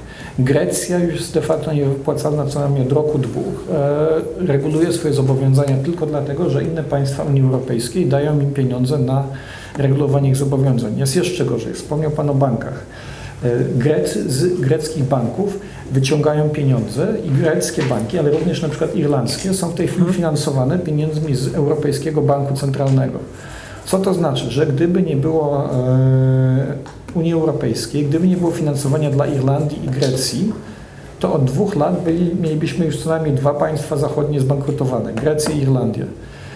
Ten slajd, który pokazałem na swojej prezentacji z skalą ukrytego zadłużenia publicznego w wielu krajach zachodnich, e, co ono oznacza tak naprawdę? To nie tylko my, Polacy, jesteśmy biedniejsi niż nam się wydaje, ale też obywatele państw zachodnich, tych, które obiecały emerytury na koszt przyszłych podatników, a nie poczyniły na ten e, cel oszczędności, też są biedniejsi niż im się wydaje.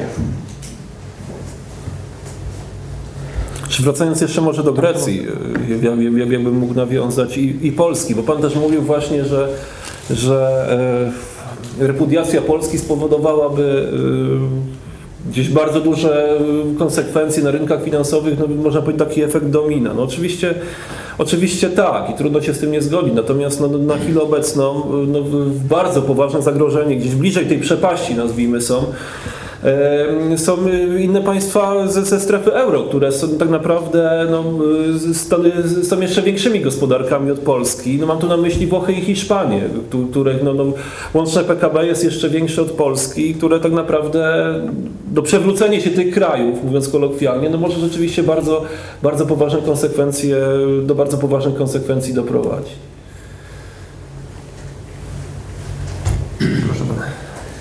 Ja, ja dwie, dwie sprawy chciałem po- poruszyć. Pierwsza jest taka, że moim zdaniem y, te składniki zadłużenia, o których panowie mówicie, y, to są składniki całkowicie różne. Dług zapadalny liczony, czy to według metodologii polskiej, czy według ESY, czy ESY, według ESY. SNA, y, no to jest jakościowo zupełnie inne zjawisko, ponieważ to są skumulowane deficyty, mówiąc ekonomicznie, a e, no, z punktu widzenia statystyki, no, to jest to, co mamy zapisane e, w naszym ustawodawstwie, czy, czy w, systemie SA 95. E, Moim zdaniem inna jest treść ekonomiczna obu tych składników, jak również inne sposoby działania, żeby rozwiązać problem każdego z tych składników. I druga rzecz to sprawy szacunków. No, dobrze możemy określić yy, państwowy dług publiczny, jak również dług liczony według Eu- Eurostatu. Natomiast pytanie moje jest takie, jak panowie policzyliście te pozostałe zobowiązania? Dlaczego? Bo są to w dużym stopniu zobowiązania potencjalne, które z jednej strony zależą od tego, jaka będzie na przykład struktura e, demograficzna w przyszłości, i te prognozy obecne, które sięgają 50 lat do przodu, to są, wiadomo, wysoce zawodne. Mamy tu prognozy punktowe, a nie przedziałowe, no i bez podania precyzji. No, jest rzeczą oczywistą, że prognoza demograficzna 50 lat to jest coś wysoce zawodnego z bardzo dużym błędem.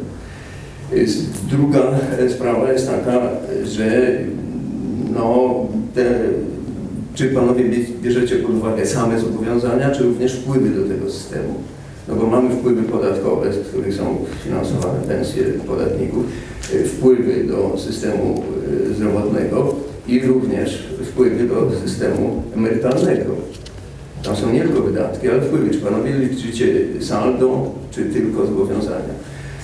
I, tu również występuje element prognozy szacunku, dlatego że nie wiemy, jakie będą te wpływy, bo przede wszystkim nie wiemy, jaka będzie struktura demograficzna zatrudnienia, a również wiemy to, że no, na przykład zarobki w związku z tym składki emerytalne będą większe niż obecnie.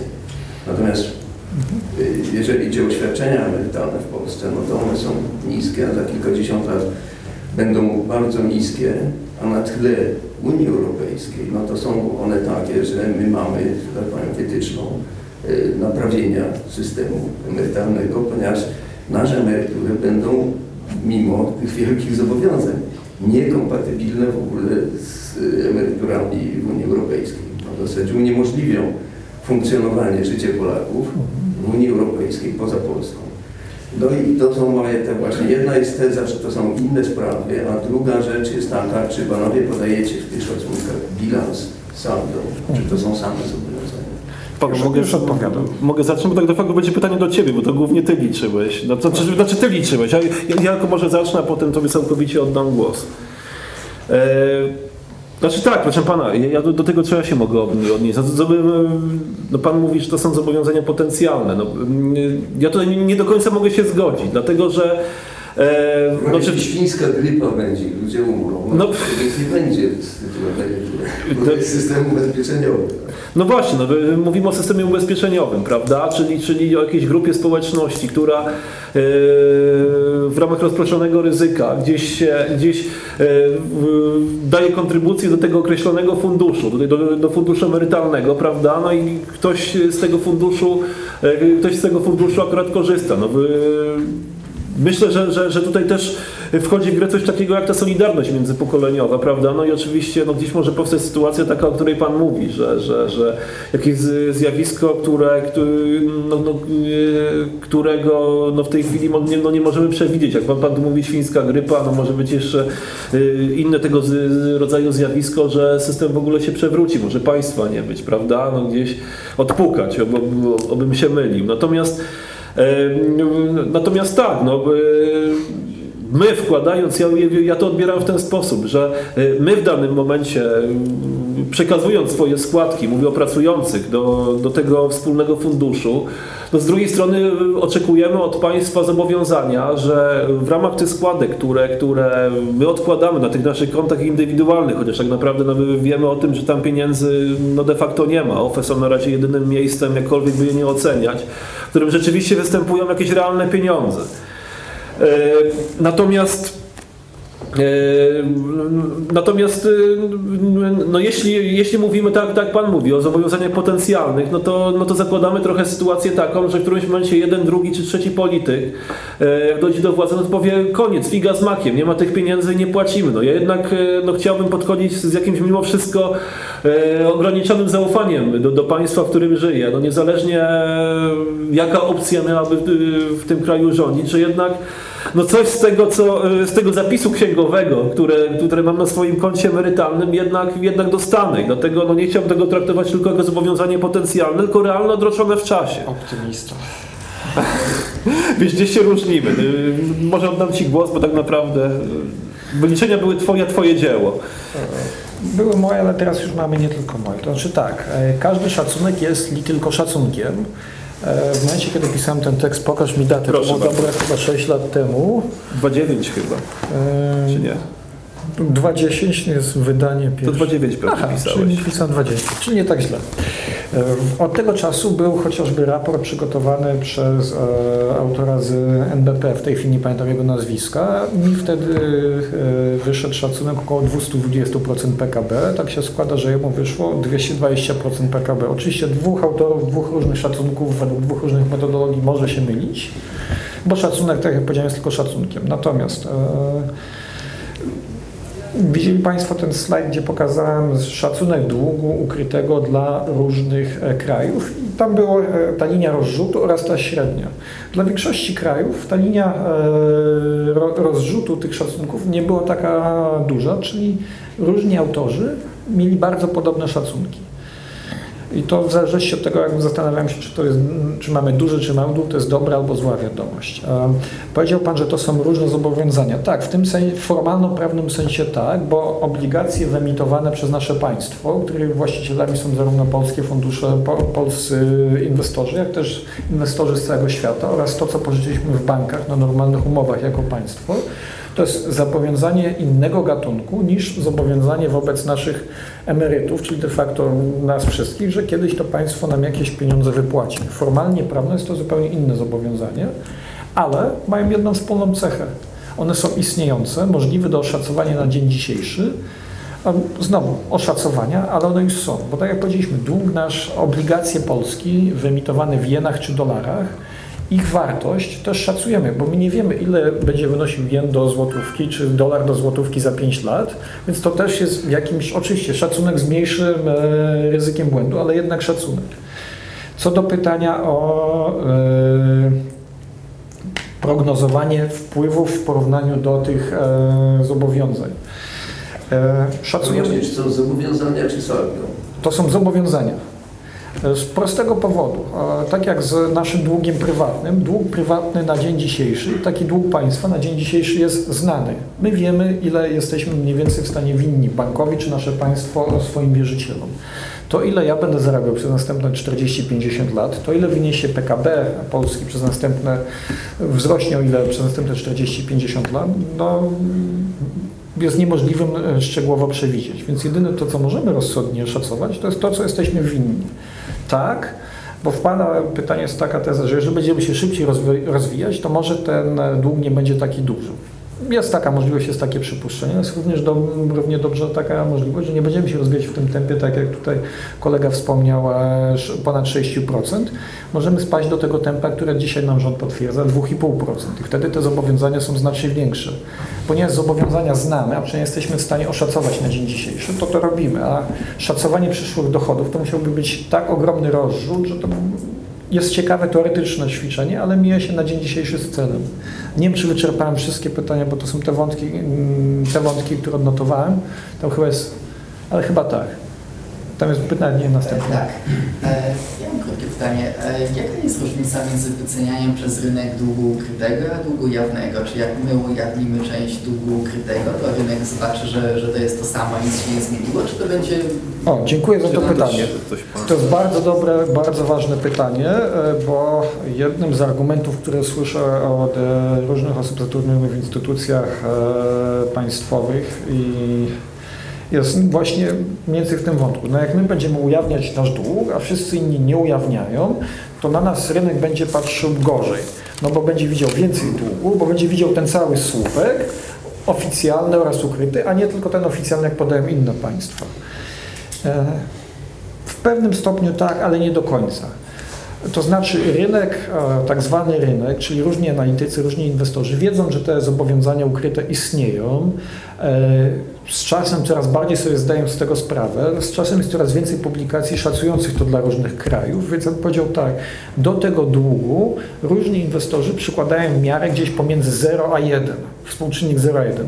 Ci, którzy przykładają współczynnik 0 nie widzą tego, ci, którzy przykładają współczynnik 1 widzą. E, Nie jesteśmy w stanie powiedzieć, jaki współczynnik tak zwany rynek przykłada, natomiast jesteśmy w stanie powiedzieć jedno. Z czasem ten współczynnik od zera, bo problem literatura ukrytego długu publicznego zaczyna się gdzieś w latach 60., to była ciekawostka teoretyczna na niektórych uczelniach amerykańskich. W latach 80. zaczyna być trochę publikacji, w latach 90. już całkiem sporo, a ostatnio już jest wysyp publikacji na temat długu publicznego. Ja załapałem się akurat na tę fazę publikacji o ukrytym długu, gdzie jest wysyp. Co by sugerowało, że postrzeganie długu ukrytego jest liczony, ten- wskaźnik nie wiemy gdzie jest, ale on rośnie cały czas. Ale nie jest do końca tak źle. Unia Europejska w swojej mądrości od około 10 lat dyskutuje na temat metodologii liczenia ukrytego długu publicznego.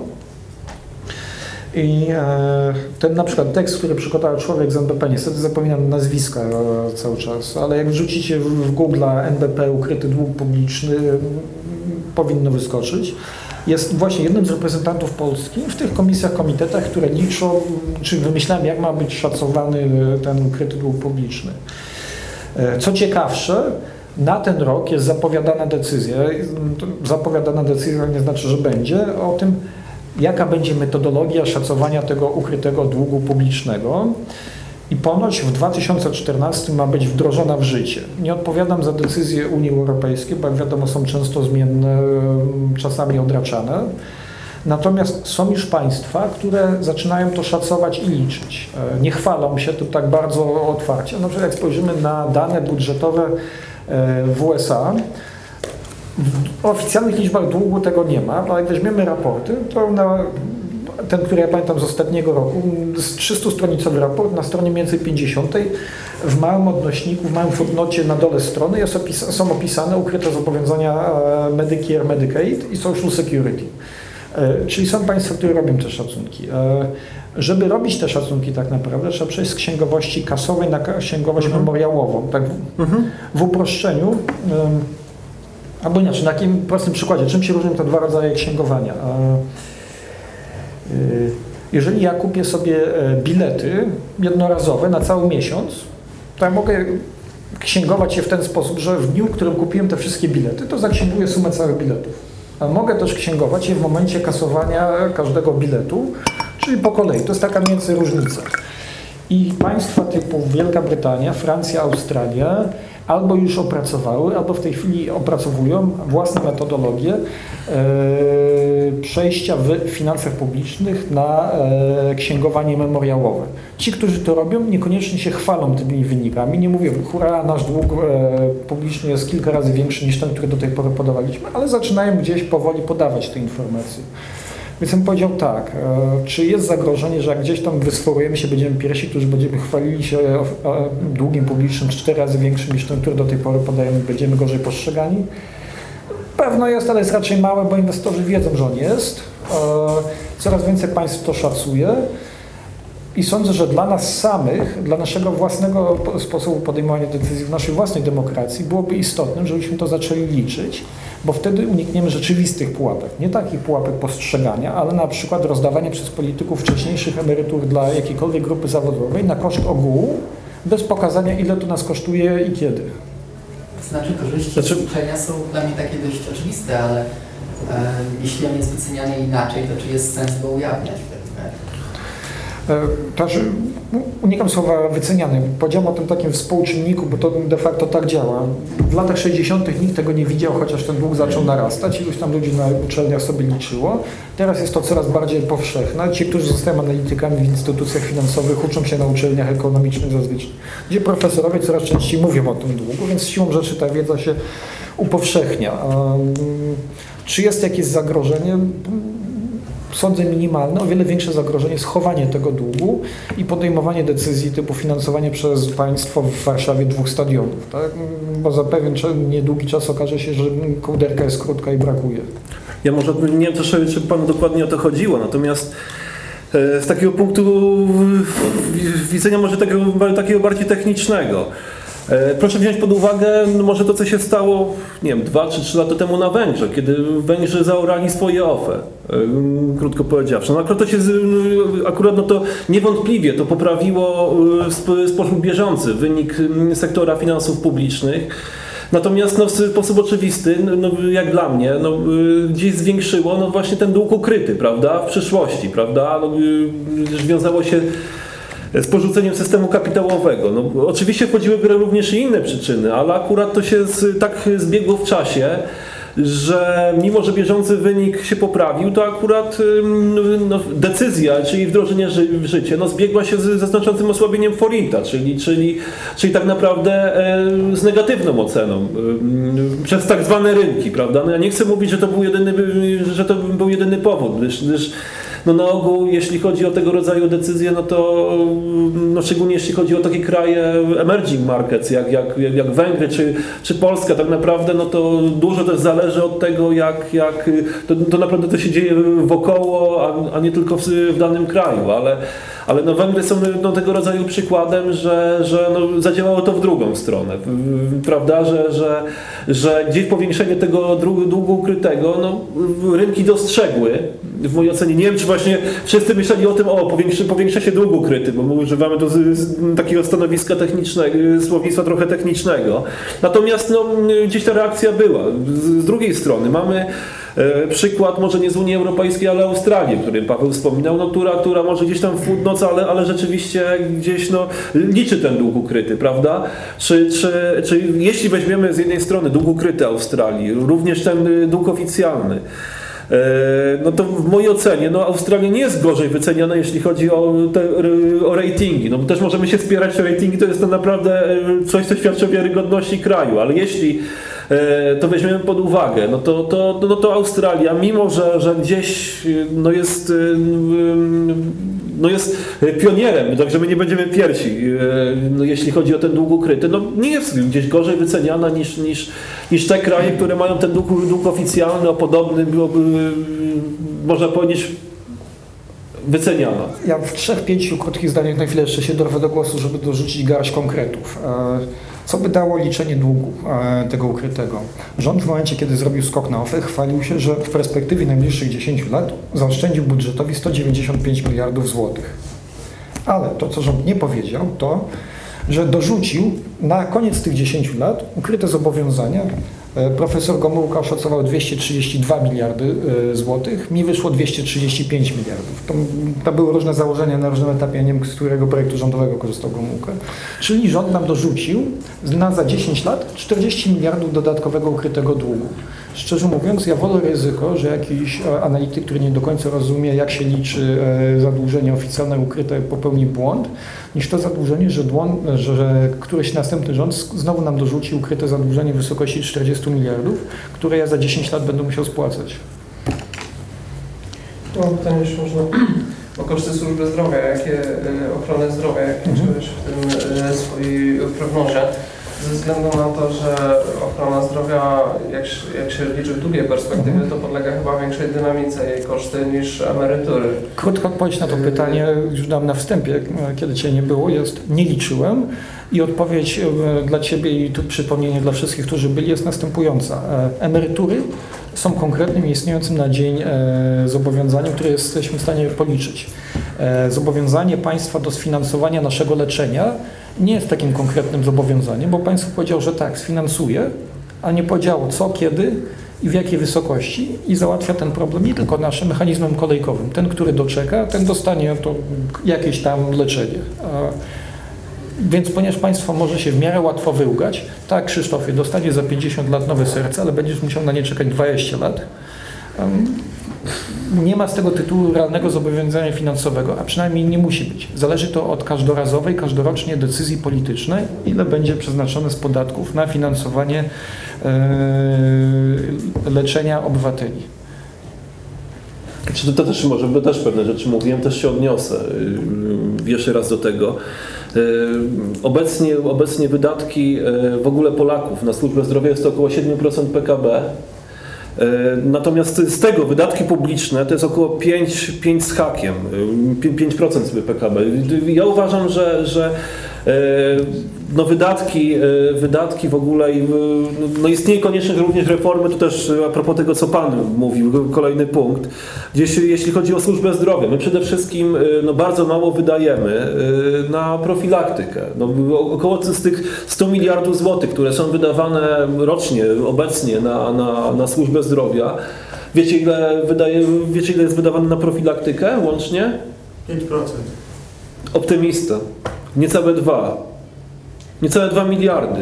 Także no, no, no to, to też sprawia, że, że no ten yy, no w długiej perspektywie no należy się spodziewać wzrostu tych wydatków, jeśli w ogóle tego nie zmienimy. A nawet jeśli zmienimy, to, to jakiś czas musi upłynąć, żeby no to weszło na, na trochę inne tory, prawda?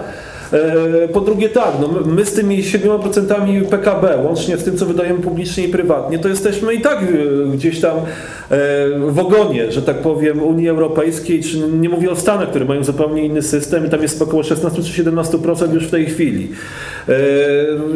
Dlatego to, co Ci Paweł powiedziałem, naprawdę też publicznie chylę przed Tobą czoła, to co zrobiłeś i w ogóle, że, że, że, że, że no takie zamieszanie gdzieś, no jednak jakby nie było, wywołałeś tym swoim raportem. Natomiast jeśli chodzi, jeśli mogę Ci wbić szpileczkę, żeby tak nie było, ze, ze, ze wszystkim się zgadzamy, no to nie doszacowałeś tych, tych, tych właśnie kwestii, kwestii, kwestii zdrowotnych i, i, i, i, Ja- ja- i, ja dlatego jesteś optymistyczny. I, i, i dlatego, dlatego też na początku bym powiedziałem, że to ponad 200% PKB, no to te 220 rozumiane, no to jednak, mimo że się na to powoływałem parę razy na Twój raport, to jednak zbyt optymistycznie podszedłeś. Ja dopytam, bo właśnie chciałem do tego nawiązać, że my mamy w y, relacji do PKB y, te wydatki znacznie niższe niż y, państwa, w których służba zdrowia jest na zadowalającym poziomie, a też PKB per capita mamy znacznie niższe. Więc jeżeli by w liczbach bezwzględnych policzyć, ile trzeba wydawać na ochronę zdrowia, żeby ona była na człowieka na zadowalającym poziomie, to te wydatki powinny wyraźnie wzrosnąć. Jeżeli PKB państwa będzie rosło, E, no to można założyć, że te wydatki i udział w PKB też będzie wzrastał. I jak rozumiem, ty w swojej prognozie po prostu y, zignorowałeś to, że, że prawdopodobnie taki mechanizm będzie następował. To znaczy tak, zignorowałem, to nie jest to słowo, celowo nie uwzględniłem.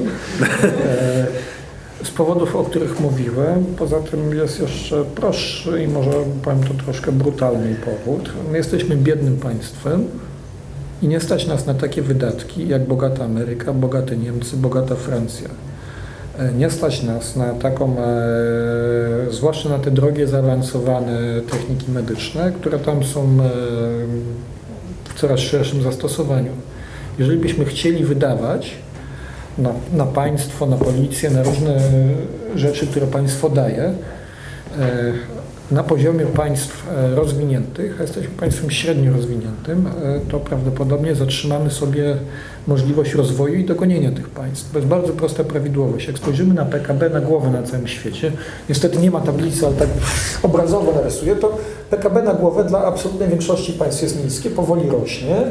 Tutaj jest kilka państw, które mają wysokie PKB na głowę i kilkanaście państw, które gdzieś są pomiędzy. My jesteśmy w tym środku pomiędzy mamy wysokość podatków, wysokość e, transferów za pomocą budżetu, e, bardzo podobną do bogatych państw dzisiaj. Natomiast te bogate państwa, kiedy były mniej więcej na takim poziomie rozwoju, jak my jesteśmy dzisiaj, czyli 50-100 lat temu, miały e, wydatki publiczne około połowy niższą.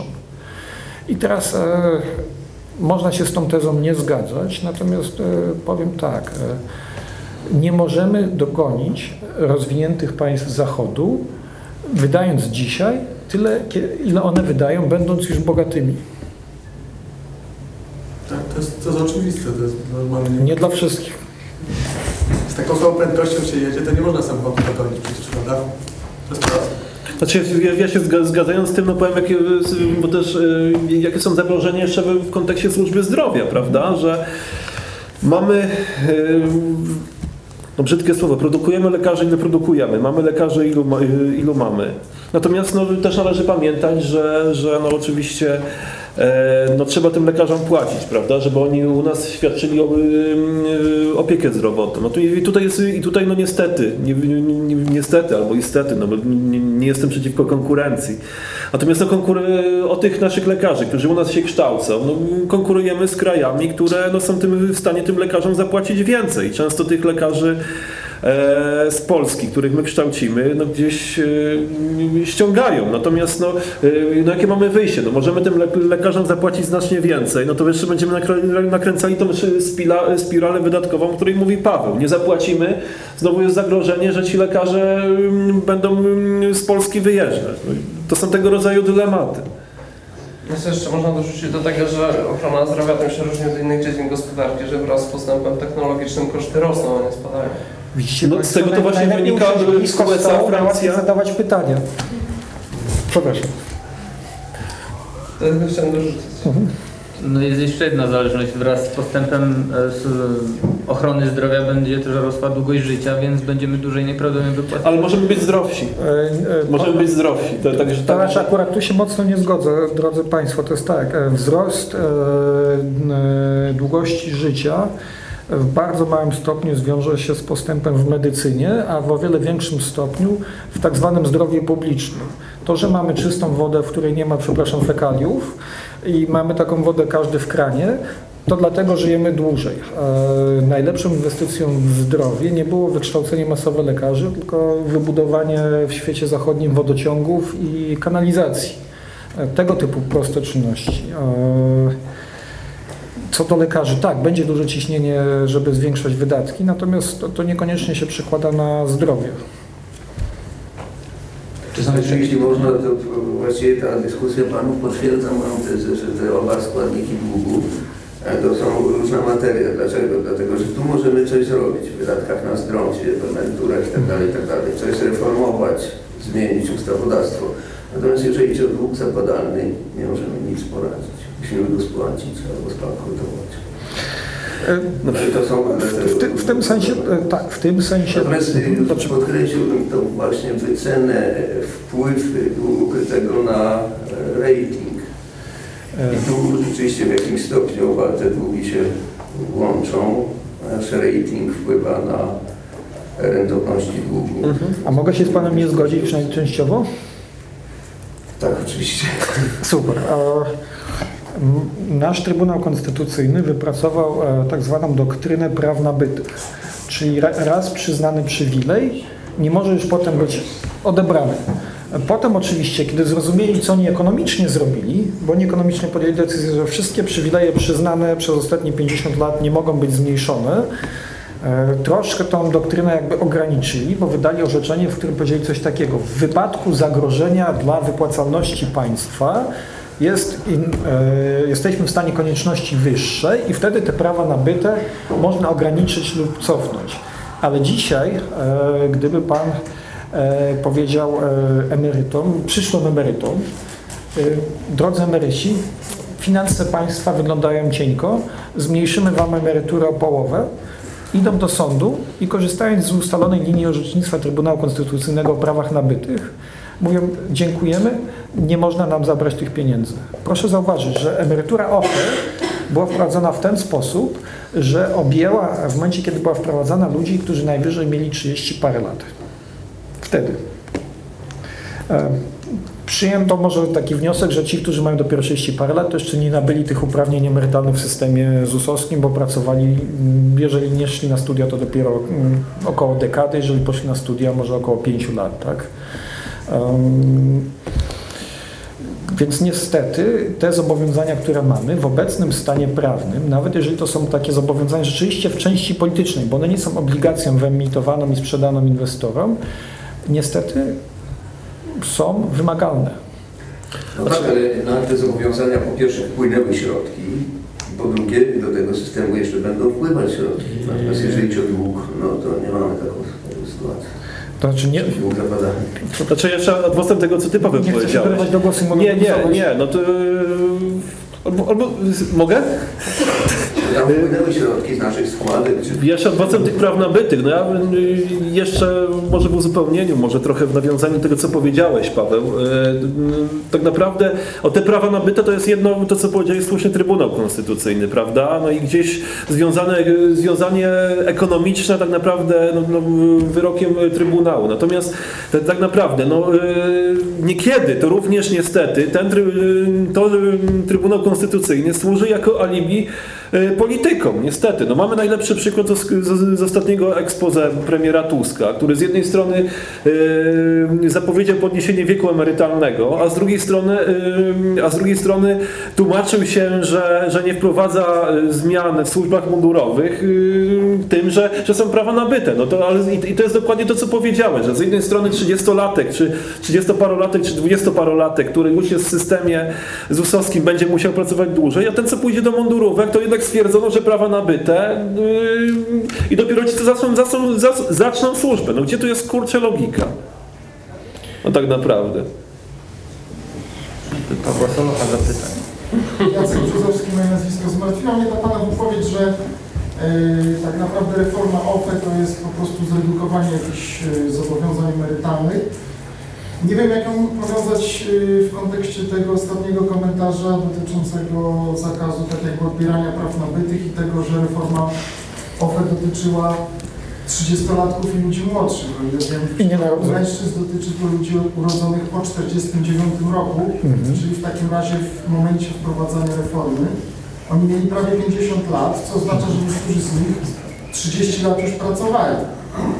Czy to nie działało tak, że przynajmniej przez większą część swojego życia zawodowego oni nabyli jakieś e, uprawnienia do emerytur, które ufali, że będą według dawnego ZUS-owskiego modelu e, przyznawane, czyli wyłącznie ten model repartycyjny. Natomiast reforma y, wprowadzająca OFE praktycznie dla jakiejś tam części tych osób pod koniec ich życia zawodowego te uprawnienia im odebrała.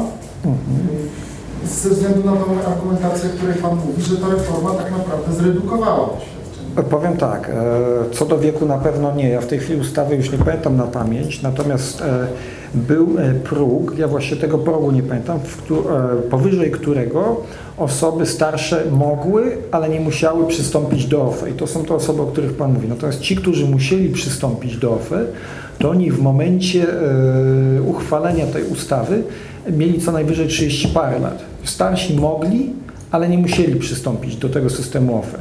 A Więc mogli de facto jakby oddać swoje prawa do bycia w ZUS-ie i przystąpić do tego OFE. Natomiast e, co do tego komentarza o zabraniu praw nabytych, tak, to w pewnym sensie było złamanie tej doktryny praw nabytych, ale ono dotyczyło osób, które miały e, młodszych i jeszcze nienarodzonych, tak, bo ci, którzy teraz się rodzą, to oni za te kilkanaście lat wejdą w system OFE i już nie mogą wejść do ZUS-u, tylko muszą wejść do OFE.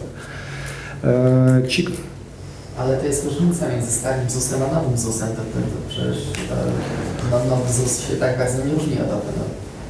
Znaczy nie no, różni się, no jeśli... A co rozumiemy pod pojęciem nowy ZUS? E, No, Tak, Indywidualne zapisy na kontach, rozumiem, A, tak? to co jest po skoku na OFE, tak? nie, po reformie jest 97. Mhm. W sensie, że to też jest system kapitałowy. Taki jest, y, można powiedzieć, no kapitał, kapitałowy, ale, ale, ale tam tych pieniędzy nie ma, no tam są, y, tam są zapisy księgowe. To, to jest tak, No, to, no można powiedzieć, że, że to taki kapitałowy, ale ja bym powiedział mocno, mocno ujemny, y, mo- mocno ułomny. To znaczy to jest tak, ZUS nalicza kapitał początkowy e, wszystkim, którzy są w tym systemie, natomiast tam nie ma żadnego kapitału w odróżnieniu od OFE. A, i, No dobrze, dobrze, rozumiem, z tym, że e, chodzi o to, że te emerytury e, z tego nowego ZUS-u też będą niższe niż były z tego starego, więc nie jest tak, że mieli wybór, e, czy chcą do OFE, czy nie chcą do OFE, To czy- zmianą wysokości tego świadczenia, które oni kiedyś dostaną. powiem tak, w ogóle nie było wyboru, bo gdybyśmy utrzymali ZUS, to by e, system ZUS-owski i państwo razem z nim zbankrutowało i nie byłoby w ogóle tych emerytur. No Więc tak, doko, dokonano wyboru politycznego, powiedziano komuś musimy, ktoś musi ponieść ten koszt, ponieważ e, jest doktryna prawna bytych, a i starsi częściej głosują, to załatwimy tych, którzy mieli 30 parę, 20 parę, naście i się jeszcze nie zdążyli urodzić. Zanim oni się skapują o co chodzi, to my już będziemy na emeryturze, oni będą musieli e, ponieść te koszty, tak? I, I taka była logika polityczna, to jest logika ekonomiczna była taka. Logika ekonomiczna jest inaczej, prosty przykład. Pod koniec lat 60. na jednego emerytę lub rencistę przypadało około 16 osób w wieku produkcyjnym. W tej chwili na jednego emerytę lub rencistę przypada troszkę poniżej trzech osób w wieku produkcyjnym, z czego w wieku produkcyjnym aktywnych zawodowo jest połowa Polaków, czyli półtora aktywnie e, zawodowo aktywnego człowieka ma utrzymać jednego emeryta lub rencistę. E, Z czasem e, to by się jeszcze pogarszało i dlatego musieliśmy wprowadzić to obniżenie, żeby to jakoś zbilansować. Znaczy ja tego w żaden sposób nie kwestionuję, Mhm. wcześniej mówię, że ci niektórzy przyszli emeryci dostali wybór, czy wejść do OFE, czy nie, to są świadczenia emerytalne i tak im zostały zmniejszone, niezależnie od tego, czy dokonali tego wyboru. To znaczy nie, nie, nie, bo też jeszcze a propos, ja, nawet pamiętam te zapisy ustawy, to, akurat to co Pan zadał, to tam to, to osoby y, urodzone w latach 49-68 miały prawo wyboru, czy zostają w starym systemie, czy, czy wchodzą do nowego i tak naprawdę, no jeśli chodzi o wprowadzenie systemu i tutaj też te e, zarówno prawa na, nabyte, jak i rzeczywiście to się przełoży na wysokość świadczeń, to ja uważam, nie chcę jakichś mocnych słów używać, ale, ale, ale tak naprawdę no, yy, ci, co mają tutaj, no powiedzmy 30 lat, 35 lat i więcej, ja, yy, niewiele osób na tej sali jest takich, ale, ale jednak są, to pewnie pamiętają to, co Paweł tam jakoś mimochodem spo- żeby sp- wspomniał na samym początku, reklamy, reklamy, reklamy z palmami yy, i tego rodzaju, tego rodzaju yy, inne materiały propagandowe, że tak powiem, y, którym, którymi we wszystkich, y, które no naprawdę y, były we wszystkich mediach. W roku 99 zdaje się system wchodził. I którymi tak naprawdę ludzi zachęcano i krótko mówiąc na, dzisiaj, na, na dzisiejszy moment wychodzi, że jednak oszu- oszukano jeśli chodzi o wysokość emerytur. No bo ja na przykład no, jestem jednym z tych pierwszych roczników, który już musiał wejść e, w ten nowy system. Ja a tak naprawdę no, gdzieś no, ym, pod tym względem no, nie mogę mieć pretensji. Natomiast te osoby, które się urodziły w latach 49-68 i które no, pod wpływem tych reklam, którym no, obiecy, obiecywano, że jednak w OFE to będą palmy, a w tej chwili no, mają figa, ale z makiem tak naprawdę, no to, no to, no to naprawdę mogą czuć się os- oszukane. I gdzie- i gdzieś tutaj no, zdecydowanie wchodzi w grę no, gdzieś jakieś na, na pewno dysproporcje, jeśli chodzi o informację, y, jaką podano. Czyli jaki system optymalny na przykład dla polskiego społeczeństwa w przeciągu na przykład 50 lat? Ja mam tylko prośbę techniczną, bo widzę, że dyskusja się rozkręca, robi się też trochę gorąco. Jesteśmy już tu prawie dwie godziny. Pytanie, jaki jest limit czasowy do prowadzącego? O. Limitem czasowym najlepiej byłoby ostatnie pytanie, natomiast jeżeli prelegenci nie mogą przyjąć takiego, to, To możemy- prosiłbym, żeby zaproponowali. Także jeżeli Pana rozumiem, to znaczy, że jest to po prostu przekręt, prawda? Wie pan, no nie chcę mówić, czy to przekręt, czy nie przekręt, bo przekręt to już jest... No, no, To znaczy, Nie, to nie jest przekręt. no, no, natomiast ja powiem w ten sposób, no, na pewno, na pewno, na pewno te reklamy no, nie by sprawiły to, że, że, że część osób się zdecydowało na to, które, które gdyby miały pełną nam informacje, by się na to nie zdecydowały. Czyli czy- czyli pana, system oparty na założeniu, że pewna ilość ludzi pracuje i tworzy kapitał, a mała grupa pasożytów, jak w klasycznym hedge fundzie, zarabia kolosalne pieniądze na prowizjach, niezależnie od rezultatów, prowadzi do rezultatów, któ- które obserwujemy. Yy, Wartość funduszy zmniejszyła się o 6,5% w ciągu, jedno, w ciągu ostatniego roku co nie przeszkodziło. Społecze... y, y, emeryci stracili, nie wiem, 13,5 czy 16 miliardów złotych, a wynagrodzenia y, tych hosztaplerów wyniosły gdzieś 2 miliardy 600 tysięcy. Mówię to z pamięci, ja mieszkam za granicą i nie zajmuję się Proszę pana, proszę pana, ja powiem tak, ja jak powiedziałem na początku, na pewno, na pewno system OFE, ja- nie jestem, żeby było to też jasne, y, ja nie jestem też y, zwolennikiem rozwiązania węgierskiego, czyli wycofanie się w ogóle systemu. Natomiast y, no, no, niewątpliwie no, wiązał się od początku zbyt, ze zbyt wysokimi opłatami. I, no, i, I w tej chwili, jeśli mogę dokończyć, i, i na pewno również w tej chwili wymaga zmian, chociażby dlatego, że, że Paweł, pewnie czy się ze mną zgodzisz, może i nie, że, że, że niestety podwyższanie e, limitu zaangażowania w akcje bez, bez bezpiecznego funduszu dla osób przed, przed emeryturą, no dla mnie jest złym rozwiązaniem na przykład. Yy, Również że te opłaty są, są zbyt wysokie i na pewno ten system OFE wymaga, żeby być optymalnym, wymaga, wymaga zmian. No. Nigdy w życiu nie będzie optymalny. To jest system, który systemowo jest szkodliwy dla społeczeństwa. Po prostu. Dlaczego na przykład emerytury kanonickie wprowadzić w Polsce? Minimalne, bo i tak na przykład osoba, która nie wypracowała kapitału, po, prze, po przejściu na emeryturę, ona będzie potrzebowała pomocy społecznej. I tak budżet państwa będzie finansował tą osobę w jakiś sposób.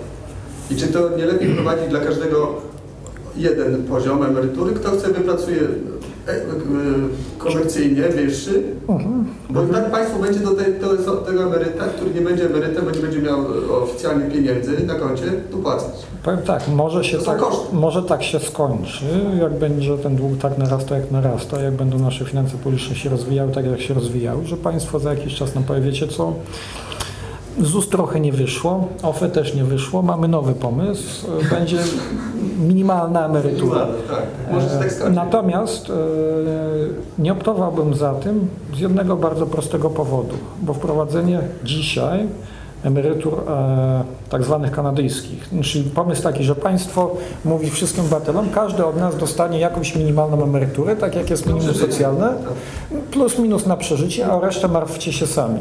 Co by to oznaczało dla tych już e, milionów osób, które są w OFE, że powiedział państwo, wiecie co, mieliście jakąś tam kasę, ale no, sorry. E, Tak, tak, ja zgadzam się, tylko że to planujemy na 50 lat do przodu, prawda? ale, nasz, Bo to pokolenie, które już jest w systemie na przykład, ale my nie mamy tego komfortu. E, Po pierwsze mamy problem, że obiecaliśmy naszym dziadkom i naszym rodzicom emerytury z pieniędzy podatników, a ze względu na jest fajna sprawa. Nasi dziadkowie, nasi rodzice i my będziemy dłużej żyli niż nasi dziadkowie, pradziadkowie i prapradziadkowie. Natomiast to ma ten koszt, tak jak pokazałem na tym przykładzie, że w latach 60. na jednego emeryta lub rencistę było jeszcze około 16 osób e, w wieku produkcyjnym. Teraz spadło to do trzech. Pracuje de facto połowa, czyli półtora osoby ma utrzymać jedną osobę, oprócz tego, że ma jeszcze swoją rodzinę i swoje własne wydatki. I nie mamy tego komfortu planowania co za 50 lat. My musimy wymyślić, jak sfinansować emerytury naszych dziadków, naszych rodziców, jak zebrać na nasze własne emerytury, bo proszę zauważyć, młode pokolenie, które, e, młode pokolenia, które są tymi przejściowymi e, pokoleniami, mają podwójne obciążenie. Z jednej strony muszą spłacić ten dług e, ZUS-owski, dać emerytury swoim dziadkom i rodzicom, a z drugiej strony w tym OFE odłożyć na swoje. I problem nie jest, co będzie za 50 lat, problemem jest, co będzie w ciągu najbliższych 10-15 lat. Bo w wieku e, 50 plus, tych, którzy nie przeszli na emerytury, mamy jeszcze prawie 10 milionów. W momencie, jak oni przejdą na emerytury, a oni są prawie że wszyscy w tym systemie ZUS-owskim, my z naszych podatków będziemy musieli sfinansować ich emerytury. I problem nie jest problemem, ja bym chciał mieć ten komfort, że będziemy się zastanawiali, jaki jest najfajniejszy system za 50 lat. Pytanie jest bardzo proste, jak spowodować, żeby za 10-15 lat nie zbankrutować? Znaczy jest jeszcze jedno, ja wiem może też y, a propos Pana pytania. Ja na przykład u- uważam, e, przy tych wszystkich implikacjach, które mówi Paweł, no na przykład e, takim rozwiązaniem jest system holenderski, no nieco zbliżony do, do, do, do kanadyjskiego, gdzie również państwo zapewnia, zapewnia tę minimalną emeryturę, natomiast jest tak zwany No, no jest ta druga część, e, pracownicze programy emerytalne, które no jednak wyglądają no trochę inaczej niż u nas. Jest to system de facto powszechny, z ulgami dla, dla pracodawców, jak i dla odprowadzających składki. Zresztą systemem tym dodatkowym jest objęte blisko 90% społeczeństwa. E, Natomiast czy to jest możliwe do wprowadzenia u nas taki, taki system? No niestety no, poniekąd, poniekąd to wynika z różnych względów, natomiast na chwilę obecną, tak przynajmniej no, świadczą dane o tym, że, że po pierwsze no, na chwilę obecną Polaków no, nie za bardzo stać na to, na dodatkowe oszczędzanie. Mimo, mimo no, jest to, co Paweł mówił, no, jesteśmy społeczeństwem średnio zamożnym. Ja nawet bym powiedział, że, że mimo tej aury i propagandy yy, nieco Zielonej Wyspy, o, o, o której mówimy, my cały czas, yy, jeśli chodzi o PKB per capita, jesteśmy na Byliśmy w 2010 roku na piątym miejscu od końca, jeśli chodzi o Unię Europejską. Prawdopodobnie w 2011 awansowaliśmy o jedną pozycję Węgrów, wyprzedziliśmy. I tak naprawdę no, no, no nie mamy pieniędzy na to. Bo, po drugie, nie wiem, czy to jest brak, brak pieniędzy. No przede wszystkim jest to brak pieniędzy, ale również no, brakuje trochę takiego nawyku oszczędzania. Proszę zwrócić uwagę, że, że oczywiście pewną rzeczą jest mimo wszystko gdzieś, gdzieś nie bardzo wysoki jakiś poziom zaufania do instytucji finansowych. Natomiast, natomiast nawet ci, co mają pieniądze, no, no niekoniecznie w sposób instytuc- instytucjonalny poprzez instytucje. Nawet tam, gdzie są e, możliwości odliczeń podatkowych, e, z takich, z takich, z takich instrumentów w Polsce korzystają. Także, także e, na pewno jest, e, jeśli taki system miałby pow- powstać, to jest dużo do zrobienia, jeśli chodzi o, o, o No bo prędzej czy później to nastąpi, bo ten ZUS, y, ZUS-u praktycznie nie ma, bo to jest sztucznie utrzymywana firma, która tylko... Znaczy, no to tak, no, no, no, no są te przepływy pieniężne y, bieżące, prawda? No, no, no, nie, nie ma czegoś takiego. Słucham? System komputerowy to może być. Ludzie No ja to co chciałem powiedzieć, no, może, może niekoniecznie system komputerowy, natomiast jak ostatnio popatrzyłem na odpis na ZUS, no to z jednej strony oczywiście mówi o nie, nieefektywności OFE, prawda? No i, i naprawdę, no te 3 3,5% no to, to jest, mimo obniżenia to jest zdecydowanie za dużo, no bo y, sorry, no taka jest... Chciałbym się wdać w polemikę, ale mam do Państwa i do organizatorów prośbę o trzy ostatnie pytania, bo Dobra, musisz- jutro wstać o piątej, muszę jeszcze dzisiaj wieczorem dwa artykuły napisać. A, No dobra, bo tak, Pytanie. to trzy pytania, to... E, jak e, młody człowiek, między innymi taki, który siedzi tutaj na sali, e, na którym spoczywa ta nieprzyjemna wizja, że będzie musiał za kiedyś spłatać, czy jest w ogóle taka możliwość jakiegoś realnego wpływu na to, czy tylko przez wybór ludzi, którzy będą, mogą coś zmienić? To może zbierzmy te trzy pytania, Paweł. Dobra. Okej, kolejne pytanie. Ja y, chciałem zadać pytanie, ale wcześniej coś dorzucić do tego, co Pan powiedział o systemie kanadyjskim. Kanadyjski jest też trójfilarowy. Nie możemy dorzucać. temu, Tak, możemy Polsce tylko sądzi. zadawać pytania. To tylko taka uwaga. Nie jest tak proste, jak się w Polsce sądzi. Czy, czy panowie sądzą, że mm, powinno się włączyć mundurówkę w y, normalny system ubezpieczeń? Dlatego, że ja spotkałem się z argumentem, że y, pomimo, że to było, obniżyło zadłużenie ukryte, no to nas na to nie stać. W tym sensie, że to natychmiast rodzi nowe zobowiązania w budżecie, że trzeba by odprowadzać pewne kwoty do ZUS-u, do OFE. Y, A jeżeli nie, i jeżeli to jest oszczędność i ten stan rzeczy, jaki jest obecnie ma sens, to dlaczego w ten sam sposób nie wyłączyć z ZUS-u i z OFE całej reszty sfery publicznej? Nie wiem, urzędników na przykład. Ostatnie pytanie. Ja chciałabym zapytać, czy wiedzą Panowie, jak wygląda zadłużenie prywatne w Polsce i jak się rysują krajów Unii Europejskiej czy w ogóle na świecie? Takie chyba komplementarne będzie. Mhm. tak. e, Dokładnie. Zaczniesz, jak, Paweł? jak, jak policzyłem ten dług ukryty, to, to jest następna kwestia, którą zacząłem się zajmować. Część mam, może znaczy od pierwszego pytania. E, Co może zrobić młody człowiek? Podzielił na dwa koszyki. To, co może zrobić wspólnie z innymi, to, co może, żeby na wszelki wypadek indywidualnie o swój własny nos zadbać. E, To, co może robić wspólnie, e, kilka rzeczy, które sprowadzają się do bycia aktywnym obywatelem. Te kalkulacje, o których mówiliśmy, typu wprowadzenie OFE, które było de facto pewnym zagraniem przeciw młodym, biorą się z prostej kalkulacji. E, W osoby starsze częściej brały udział w wyborach jako wyborcy.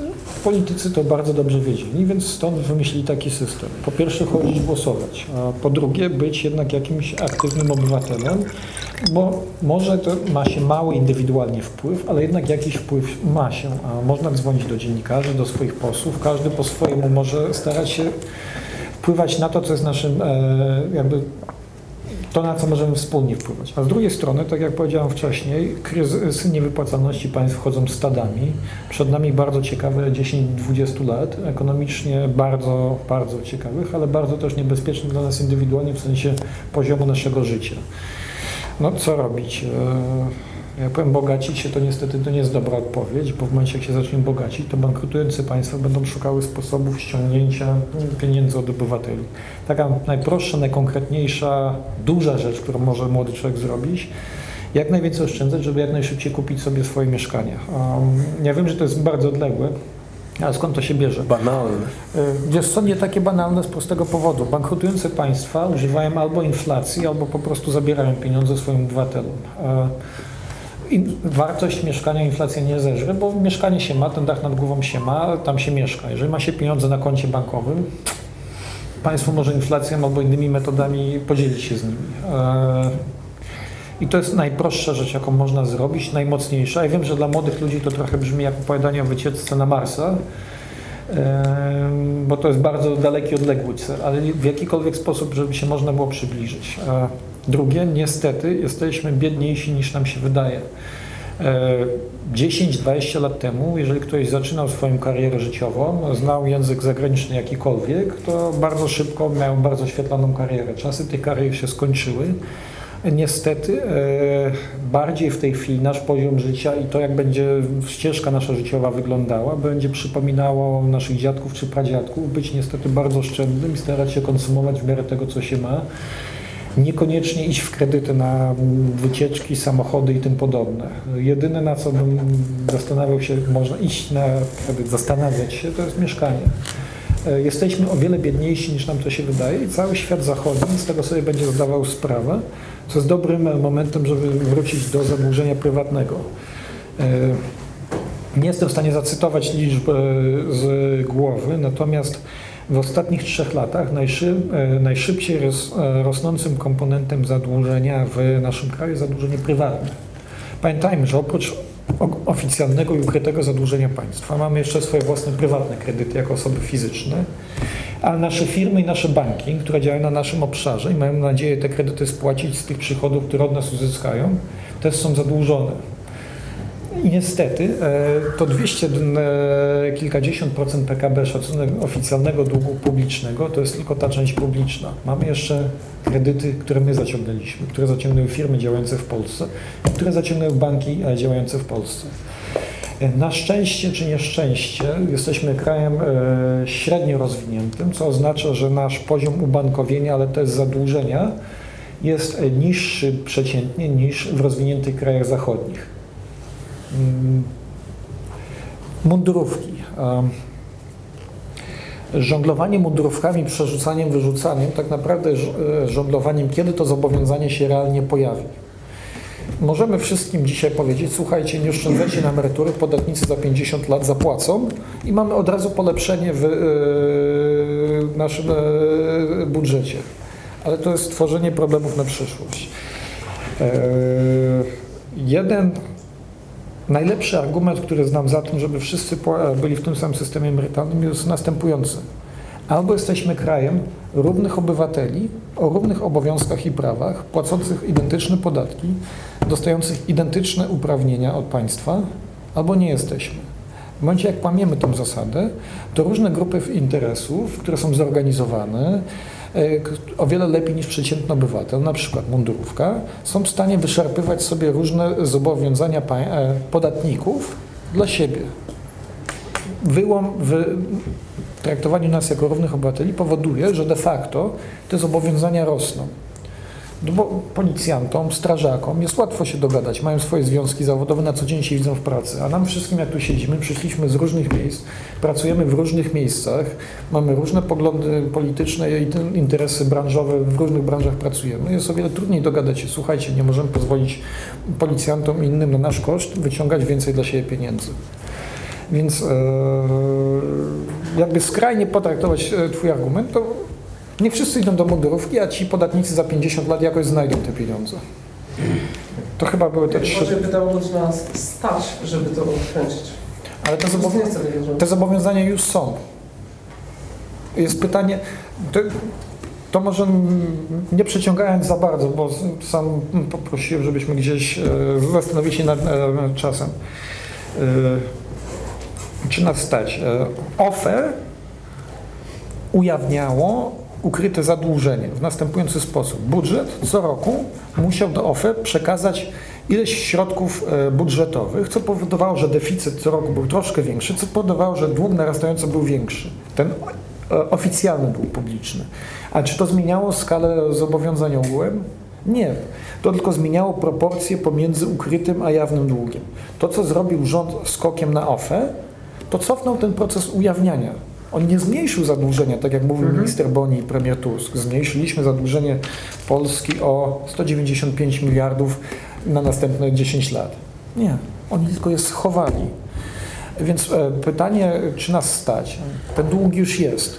Możemy wrócić do propozycji pana z końca sali, co najwyżej powiedzieć, nie płacimy tego długu. No na przykład tym zachodnim bankierom, inwestorom albo naszym emerytom. Ups. Też ja na koniec. Pokrótce do tych wszystkich trzech kwestii.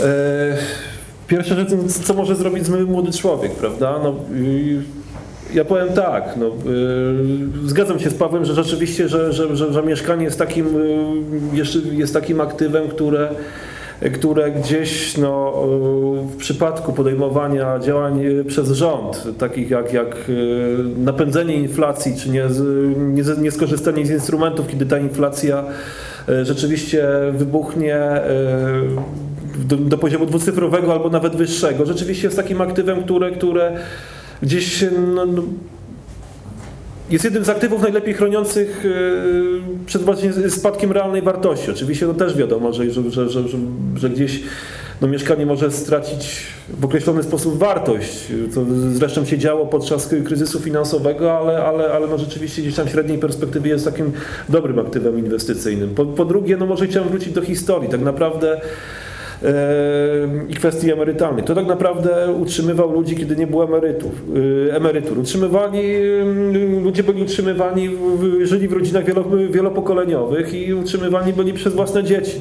Nie wiem, no nie chcę tutaj zachęcać do, do, do, do zwiększenia dzietności, ale, ale w każdym razie no jest, to, jest to jakieś rozwiązanie. Potrzebujemy tego. Y, y, No ostatnio daję dobrego przykładu. Okej. E, To jest jakiś E, Paweł, Paweł mówił o spadku wskaźnika dzietności. No rzeczywiście, rzeczywiście, aby przynajmniej następowała ta zastępowalność pokoleń, musi być wskaźnik dzietności musi wynosić dwa- 2,1, czyli no przeciętna kobieta musi mieć, 21 kobiet, mówiąc wkrótce, musi, przepraszam, 10 kobiet musi mieć 20, e, 21 dzieci, e, gdzieś będących w wieku tam między 18 a 40 chyba 9 lat to jest tak liczone. No w tej chwili e, wskaźnik dzietności Polski wynosi około e, 1,3, co nas, co nas sytuuje, no, że, czyli w sposób oczywisty nie zapewnia nam tej zastęp, zastępowalności pokoleń i sprawia, że właśnie perspektywy demograficzne są takie, jak ja pokazałem na slajdzie, y, takie, o jakich mówiliśmy, tak, że, że e, będziemy społeczeństwem starzejącym się i, i tak naprawdę co będzie rodzić coraz wyższe zobowiązanie emerytalne, którym, którym coraz, coraz trudniej będzie zaspokoić osobom właśnie znajdującym się na rynku pracy. Także ja mówię o takich dwóch rozwiązaniach. Drugie mundurówka. No, też jestem zdania, że, że, że gdzieś mundurówka powinna być e, włączona do, do ogólnego systemu. E, I tutaj się powołam na to, w jaki sposób no, ten system, który obecnie funkcjonuje, no, jest, no, trzeba powiedzieć, no, patologiczny. Tutaj bardzo dużo o, o emeryturach mundurowych ostatnio e, pisał, wypowiadał się jeden z naszych kolegów Instytutu, pan e, Paweł Solok. Polecam e, tym Państwem, którzy są zainteresowani, do sięgnięcia naszą stronę, do raportu. No proszę Państwa, no, Wi- Myślę, że większości z nas emery, y, o- osób, które są w tak zwanym tym ogólnym systemie, ZUS, OFE, to jednak emerytura, e, e, jeśli w ogóle ten system przetrwa, to nasza emerytura będzie uzależniona od tego, ile sobie na tym koncie zapisaliśmy, ile, ile zostało nam zapisane, ile rzeczywiście zgromadzono oszczędności, czy to w formie zapisów księgowych, czy to, e, czy to OFE. Mówię, cały czas dużym zapy- zapytania, czy system prze, przetrwa. Natomiast e, system, system emerytur mundurowych polega na tym, e, w uproszczeniu jakimś, że, że wysokość emerytury uzależniona jest od e, wysokości ostatnich, ostatnich świadczeń, co, co, co, co też zostało gdzieś przez e, parę osób mądrych wyliczone i wykazane, że, że funkcjonariusze w ostatnich latach, czy nawet e, Miesiącach. roku, czy nawet miesiąc, miesiącach swojej, swojej służby otrzymują wysokie podwyżki, bo tak naprawdę już to niewiele kosztuje e, ich jednostkę budżetową, komendanta czy jakąś inną osobę, która odpowiada za, za wynik. Natomiast potem on w oczywisty sposób przekłada się na, na, wysokość, na wysokość emerytów. I to nie tylko się na to składają policjanci, a wręcz oni się nie składają, tylko tak naprawdę idą na to dopłaty e, z całego systemu. E, i to jest kolejny punkt do reformy, o który Pan pytał. Yy, Trzeci punkt Pani mówiła, pytała się Pani o zadłużenie prywatne. Ja też ostatnio to sprawdzałem. To jest około, na pewno też przekracza, przekracza kwotę ponad miliard złotych. Natomiast ja bym chciał jeszcze zwrócić tutaj uwagę na jedną rzecz. Zarówno w kontekście tego oficjalnego zadłużenia publicznego, jak i zadłużenia prywatnego. Mamy coś takiego, jak to się nazywa z angielska external debt, czyli, czyli tak naprawdę z- zadłużenie, za- zadłużenie o osób nierezydentów, u, u firm przede wszystkim, yy, czy u innych państw, będących poza granicami Polski. Łącznie ten external debt, tego zadłużenia publicznego i prywatnego, czyli zaciągniętego poza granicami Polski, przekracza 60% yy, PKB łącznie. Co sprawia, e, co sprawia, że w przypadku emerging markets, ja cały czas uważam, że, że, że no Polska do takich e, należy i myślę, że, że większość osób się z tym zgodzi, e, jest to poziom, jak, jak mm, wyszło z- z mądrych badań, między innymi osób, które, które rzeczywiście e, w Stanach zajmują się liczeniem długu, jest to poziom, przy których emerging market potrafi się przewrócić. Właśnie e, Chile czy Argentyna, które, które gdzieś e, no miały kłopoty w latach e, 90. ubiegłego wieku, to właśnie przy, nie, nie, nie, przewracały się przy poziomie 100-120% łącznego zadłużenia publicznego do PKB, tylko właśnie przy 60 czy 70% właśnie tego external debt. Także, także no jaka jest przyczyna? No, Często w sytuacji ryzykowej następuje odpływ kapitału. E, Bardzo często te zobowiązania są zaciągnięte no, w walutach obcych. Mm, Następuje deprecjacja waluty krajowej i prowadzi to, mówiąc w dużym uproszczeniu, do katastrofy. To tyle ode mnie. Chciałeś jeszcze, Paweł, coś Chyba dodać? podziękować. Mam nadzieję, Może że jeszcze Mateusz. w części odpowiedziałem na zadane pytania. Jeżeli są jakieś dodatkowe pytania, można mnie złapać mailem na mał, dobrowolmałpa.dobrowol.org. Namiar na mnie jest y, na końcu w prezentacji również, proszę bardzo, maciej małparabkiewicz.eu lub na adres Instytutu Sobieskiego. maciej.rabkiewicz.małpasobieski.org.pl Thanks. E, Serdecznie Państwu dziękuję za przybycie, za bardzo ciekawą dyskusję. Dziękuję też prelegentom. E,